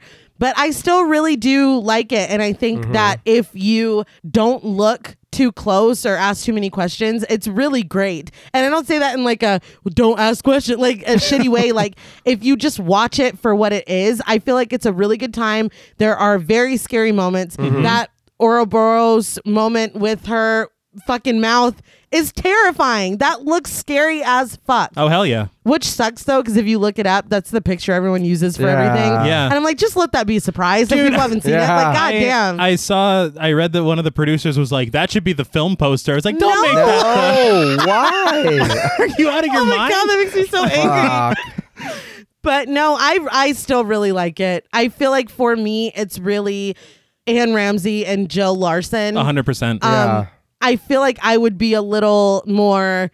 Yeah, that doesn't actually make sense because I know logically a lot of it doesn't Right, make sense. But the strength of their performances, I like care about them, and Yeah. so I'm willing to kind of like.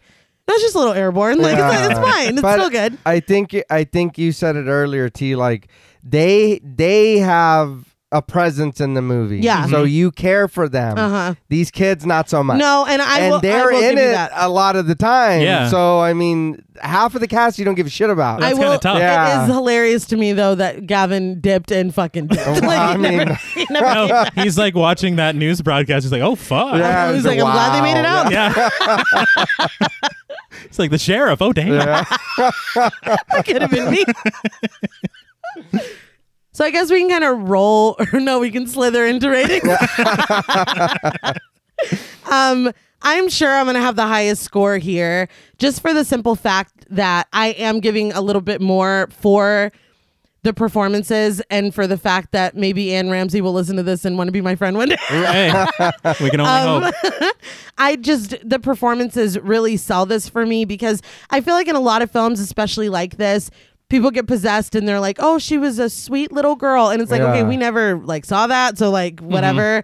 Like we saw who Deborah was, and just the deterioration as the film goes on, it's like, fuck, you know. Mm-hmm. And Sarah is just such a believable daughter. Not, oh my God, we've been best friends since I was little, but like, no, this is a real lived in mother daughter relationship where there is pain and there is, I'm sure, some trauma. Oh yeah. Right. But the chips are down and I got to take care of my mom. Like, it, it's just, it felt very real and authentic. And uh some of the visuals, man, like, I just, I, wow hmm there were moments in this the first time I saw it where I'm like, I'm fucking scared. Like, and that does not happen for me very often, but No. I got scared a couple times. Yeah. But I know that there are a couple plot holes. uh, it's funny to me, too, that now that I'm thinking about it, we never even know if Harris lives or dies. That's true. so I hope he pulled out okay. Like, I Yeah. don't- um, but I know that there are still some questions left. And no, I don't know exactly how the little girl gets possessed. But if you just watch it, it's like, oh, fuck. Like, it's that Yeah. moment because they don't explicitly state anything. And I got to say, I hope they never make a sequel. I hope we No. just Oh, leave yeah. it at that. I Little don't want girls to just see fucking shit I don't out. want to see Kara in 30 years. You know, I don't I don't need that. This is fine. But um, as I said, I know this is gonna be a little bit higher, Mm-hmm. and that's fine. But I, on a scale from one to ten, burlap body bags, I am giving the taking of Deborah Logan eight out of ten. Wow. Okay. yeah. I said it was gonna be high. Okay. I really the first time I saw this, maybe because my expectations were so low, I was kind of blown away by what they were able to do with this, especially in a 90 minute fucking found footage Right. horror film. Was not expecting this caliber of performance or of scares. No. Um, when I rewatched it again this time, I kind of landed around a 7.5, but I'm just going to give it that extra push just for the character work Mm-hmm. of Jill Larson and Anne Ramsey because they just, wow. Yeah. But I will now open the floor. I'm getting a little bit of a side eye No. I'm staring directly I at you. from the side of my face. but I will now open up the floor. Um, I, I'm, I'm kind of with you on this, but Hmm. I do enjoy this movie a lot. But just watching it to watch it, Yeah. watching it and stopping and you know having to take notes and see every little thing, it does hurt this movie a lot. But I feel like because it's so short, so if you start to break it down, then you're starting, you're messing with the integrity of the flow. Or you know what I mean, the flow of the Yeah. movie. So Yeah. it's That's a like, well, really good fuck. point. I wonder what they could have done with 15 more minutes. Yeah, You know? maybe. Well, and that, and then the the students. It's like I don't really give a shit about you guys. No. No, that's then, true. like you said, Gavin leaves. We never see him again. He's just Gavin's fuck it. Yeah, he's- yeah.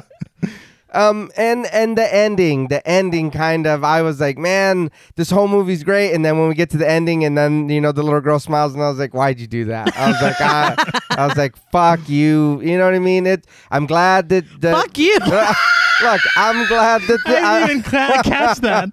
I'm, I'm glad that she's better. the cancer's gone. Yes. I feel like that was But- a lot. Well, uh, look, the dude told us again five girls had Yes. to be sacrificed. Then No, they you're right. were asking for immortality. You tried to eat this little girl, got stopped. Howard, how, and we watched you burn and all the spirits go away or whatever. Uh-huh. Howard, how did you do that? Did you What- suck in yeah. the spirit? Yeah, what happened here? Yeah. She breathed in the cave. Yeah, and don't do that. Behardine was like, whoop, Yeah, just dived in. smooth talked his way or something. Right? Yeah. He's French, right? Uh, yeah. Oh, hold on, I mean. but it just, Take my soul. That's it. yeah. It just kind of was. Uh, it was just. I was like, man, it was. It, that's kind of hurt it for me. Um, but I do enjoy watching this movie as is, just like that. So for me, on a scale from one to ten, burlap body bags. I'm gonna give the taking of Deborah Logan a 7.5, only Oh. only because I do like it. I know that if I watch it without having to stop, I'm still going to enjoy this movie. Right. And for what they do, you know what I mean, with you're saying the budget they had, it's fantastic. Mm-hmm. Yeah. Mhm. It is good. And like, I never knew when she was at the switchboard when the lightning pops that they showed the face. Yeah. This was the first time I seen it when your sister's watching it. And I was Yeah. like, Me too. We've seen it a uh, Couple times, Yeah, a yeah. few times. And I was like, oh shit. You know what I mean? And the same thing when I paused it and the thing showed up, I was like, holy fuck, I never seen that before. Mm-hmm. So me even still finding new things about it, I was like, okay, that's cool. But the ending did hurt it. The, you know what I mean? The I probably would have gave it an eight two or an eight point five or something. 'cause Before. I did liked, but seeing that, I was like, oh man, you guys suck. You know Yeah. what I mean? The You- crew. yeah, you lied to them at the beginning. Yeah. You you know what I mean? You guys don't work together well. You don't believe your fucking you know what I mean? They're showing you Yes. stuff that's going on here. You have audio, you have video. You're still like, I don't know. it's like motherfucker, for real. Yeah. I see why Gavin left. Absolutely. You know what I- yeah. I get it. No, I would have been in the van as well. Mm-hmm. Yeah. I respect both your scores. Yeah. I'm not coming at this from a place of like complete negativity. No, Uh-huh. yeah. There's a lot that I really enjoyed about this film. It- Like you said, Nay, it really comes down to Jill Larson and Anne Ramsey. Yeah. yeah. The character work that they're able to do in this film, it's I think that it might be one of the strongest points of the film. Yeah. For sure. Like it's just incredible and the fact that they have such a good rapport and chemistry as actors, it only sells everything better. Mm-hmm. Yeah. And god damn, Jill Larson threw herself in this role. Oh, yes, yeah. she did. It's impressive. I also think that it had great work with the special effects. Mm-hmm. Yes. You know, and I enjoyed the grounded medical documentary turning into a fucking nightmare. Yeah. Yeah. that's another aspect of it is the the medical part because this is a legit reason for them to be filming everything. Mm-hmm. Yes. And I mean, I maybe it's personally that is a my fear. So maybe I'm already primed to be scared. Yeah. Um, but that good point because I didn't mention that. That's a, that was a huge part of it for me too. I definitely appreciated that. And Yeah. I my thing negatively is I just feel like it breaks a lot of my found footage film rules. And it also breaks a lot of my film rules. Mm-hmm. Like, I mean, my thing is like, if you're gonna tell us something, y- it, you have to stick to it. Yeah. You're making the rules. I didn't ask you to do that. Yeah. Like if you say five and you get to live forever, that's what I'm expecting. Right. And then when you to be honest, I love it a lot, but when you drop this fucking snake shit on me, dude, I don't I don't even know what to think. And I don't know what happened to Day Hardin as far as like if he was starting to get a little snaky or not. Yeah. I don't know. Yeah, that's that's one thing that I wish they would have fleshed out more at flesh No, yeah. because They would've her, scaled down a her little skin, bit more. yeah, her skin. Like Yeah. that would have been nice to learn that Dehardine the same thing was happening to him, or Yeah, yeah. you know, I mean, I Yeah. don't know. That's a yeah. And I'm changing my score. No, I'm just kidding. was he like notorious he was obviously notoriously evil. Right. But is his spirit like snaky now to where when he possesses Deborah she becomes a snake? Or was like I'm just I wanna know. um, yeah, You Yeah. know? And then why isn't fucking Kara looking scaly? she's too young. Oh yeah. She's like, you know, everything's cool. She's been shedding her skin a lot. but outside of that, I mean, we're really glad to have her back. I mean, I don't know, man. But uh, the other thing is the character, like the other three. These are our leads, basically. Yeah. I understand they're behind the camera a lot, but give them something. yeah, I mean, I we all enjoyed the Scooby Doo bit a little too Yeah. much, I think. but I don't know. I would have liked a little bit more with them. And then to set up Mia as a liar, the first thing we know about her, yeah. Yeah. not a great. Mm. I'm thing. telling you, that was for the character arc for her to now be like, I can't leave Sarah. But I love, I love how it's setting up the character arc, and then Sarah's like, "Yeah, I don't give a shit." Yeah. so it's like, okay, that's cool. I guess that's just the end of that. but no, I mean, at the end of the day, it's a very enjoyable film if you just watch it.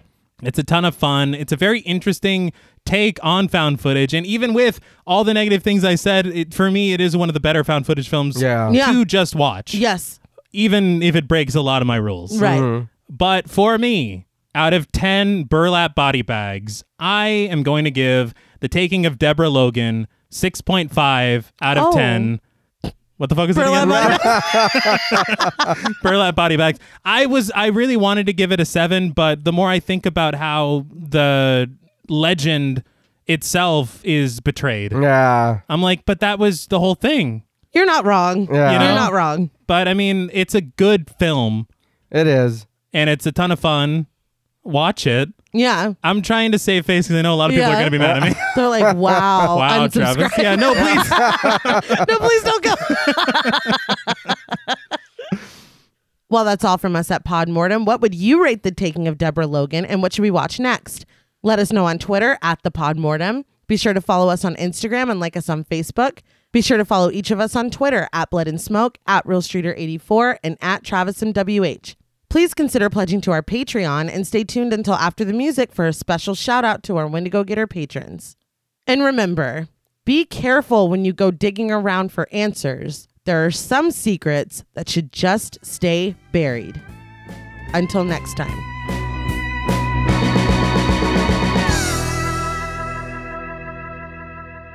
Thank you for staying tuned for a special thank you to our Wendigo Getter patrons. Uh, yeah. yeah. Yeah. Thanks. A special thank you to Chris Ontiveros, Kristen Lofton, Megan Martinez, Kimberly Bass, Melanie Van Houston, Sophie Hodson, Anthony Jerome M, Jordan Nash, Kent Morton, Guy 54, Lala Thomas, Travis Anissa Hunter, Miguel Myers ATX, Mandy, Jennifer Perez, Pierre Lombard, Allison O'Neill, Carissa, TJ Bronson, Gabrielle Trevino, Spooky Mom, Andy Teague, Applin Ontiveros, Karima Rhodes, Antonio Huerta, Kimberly Kleindienst, Will Brown, Linda, Sydney Smith, Osvaldo Soto, Jonathan Booth, Bobby Holmes, Donna Eason, JD Rizak, Molly Gerhart, Armand Spasto, Aaron Aguirre, Eggy, William Barry, Brittany Ramatar, Charity Oxner, Amanda Six, Mandy Rainwater, Garrett Rogers, Jordan Roberts, Danielle Peralta, Dylan, Melissa Sierra, Holly Bryan, Alex Schultz, Jordan Blevins, Michelle Moore, Liz Heath, Spencer Montalvo, Pancake the Panda, John Ramos, Michael Newting, Alexius Roberts, Dan Laveau, Itzy M, Gary Horton, and Amanda Aliff. Ah. Thank you guys so much. Yes, thank you. yeah, we appreciate all of you. Yes, I got to say that we love each and every one of you, and that ain't no spinal cap. My kids say that cap means lie. My kids.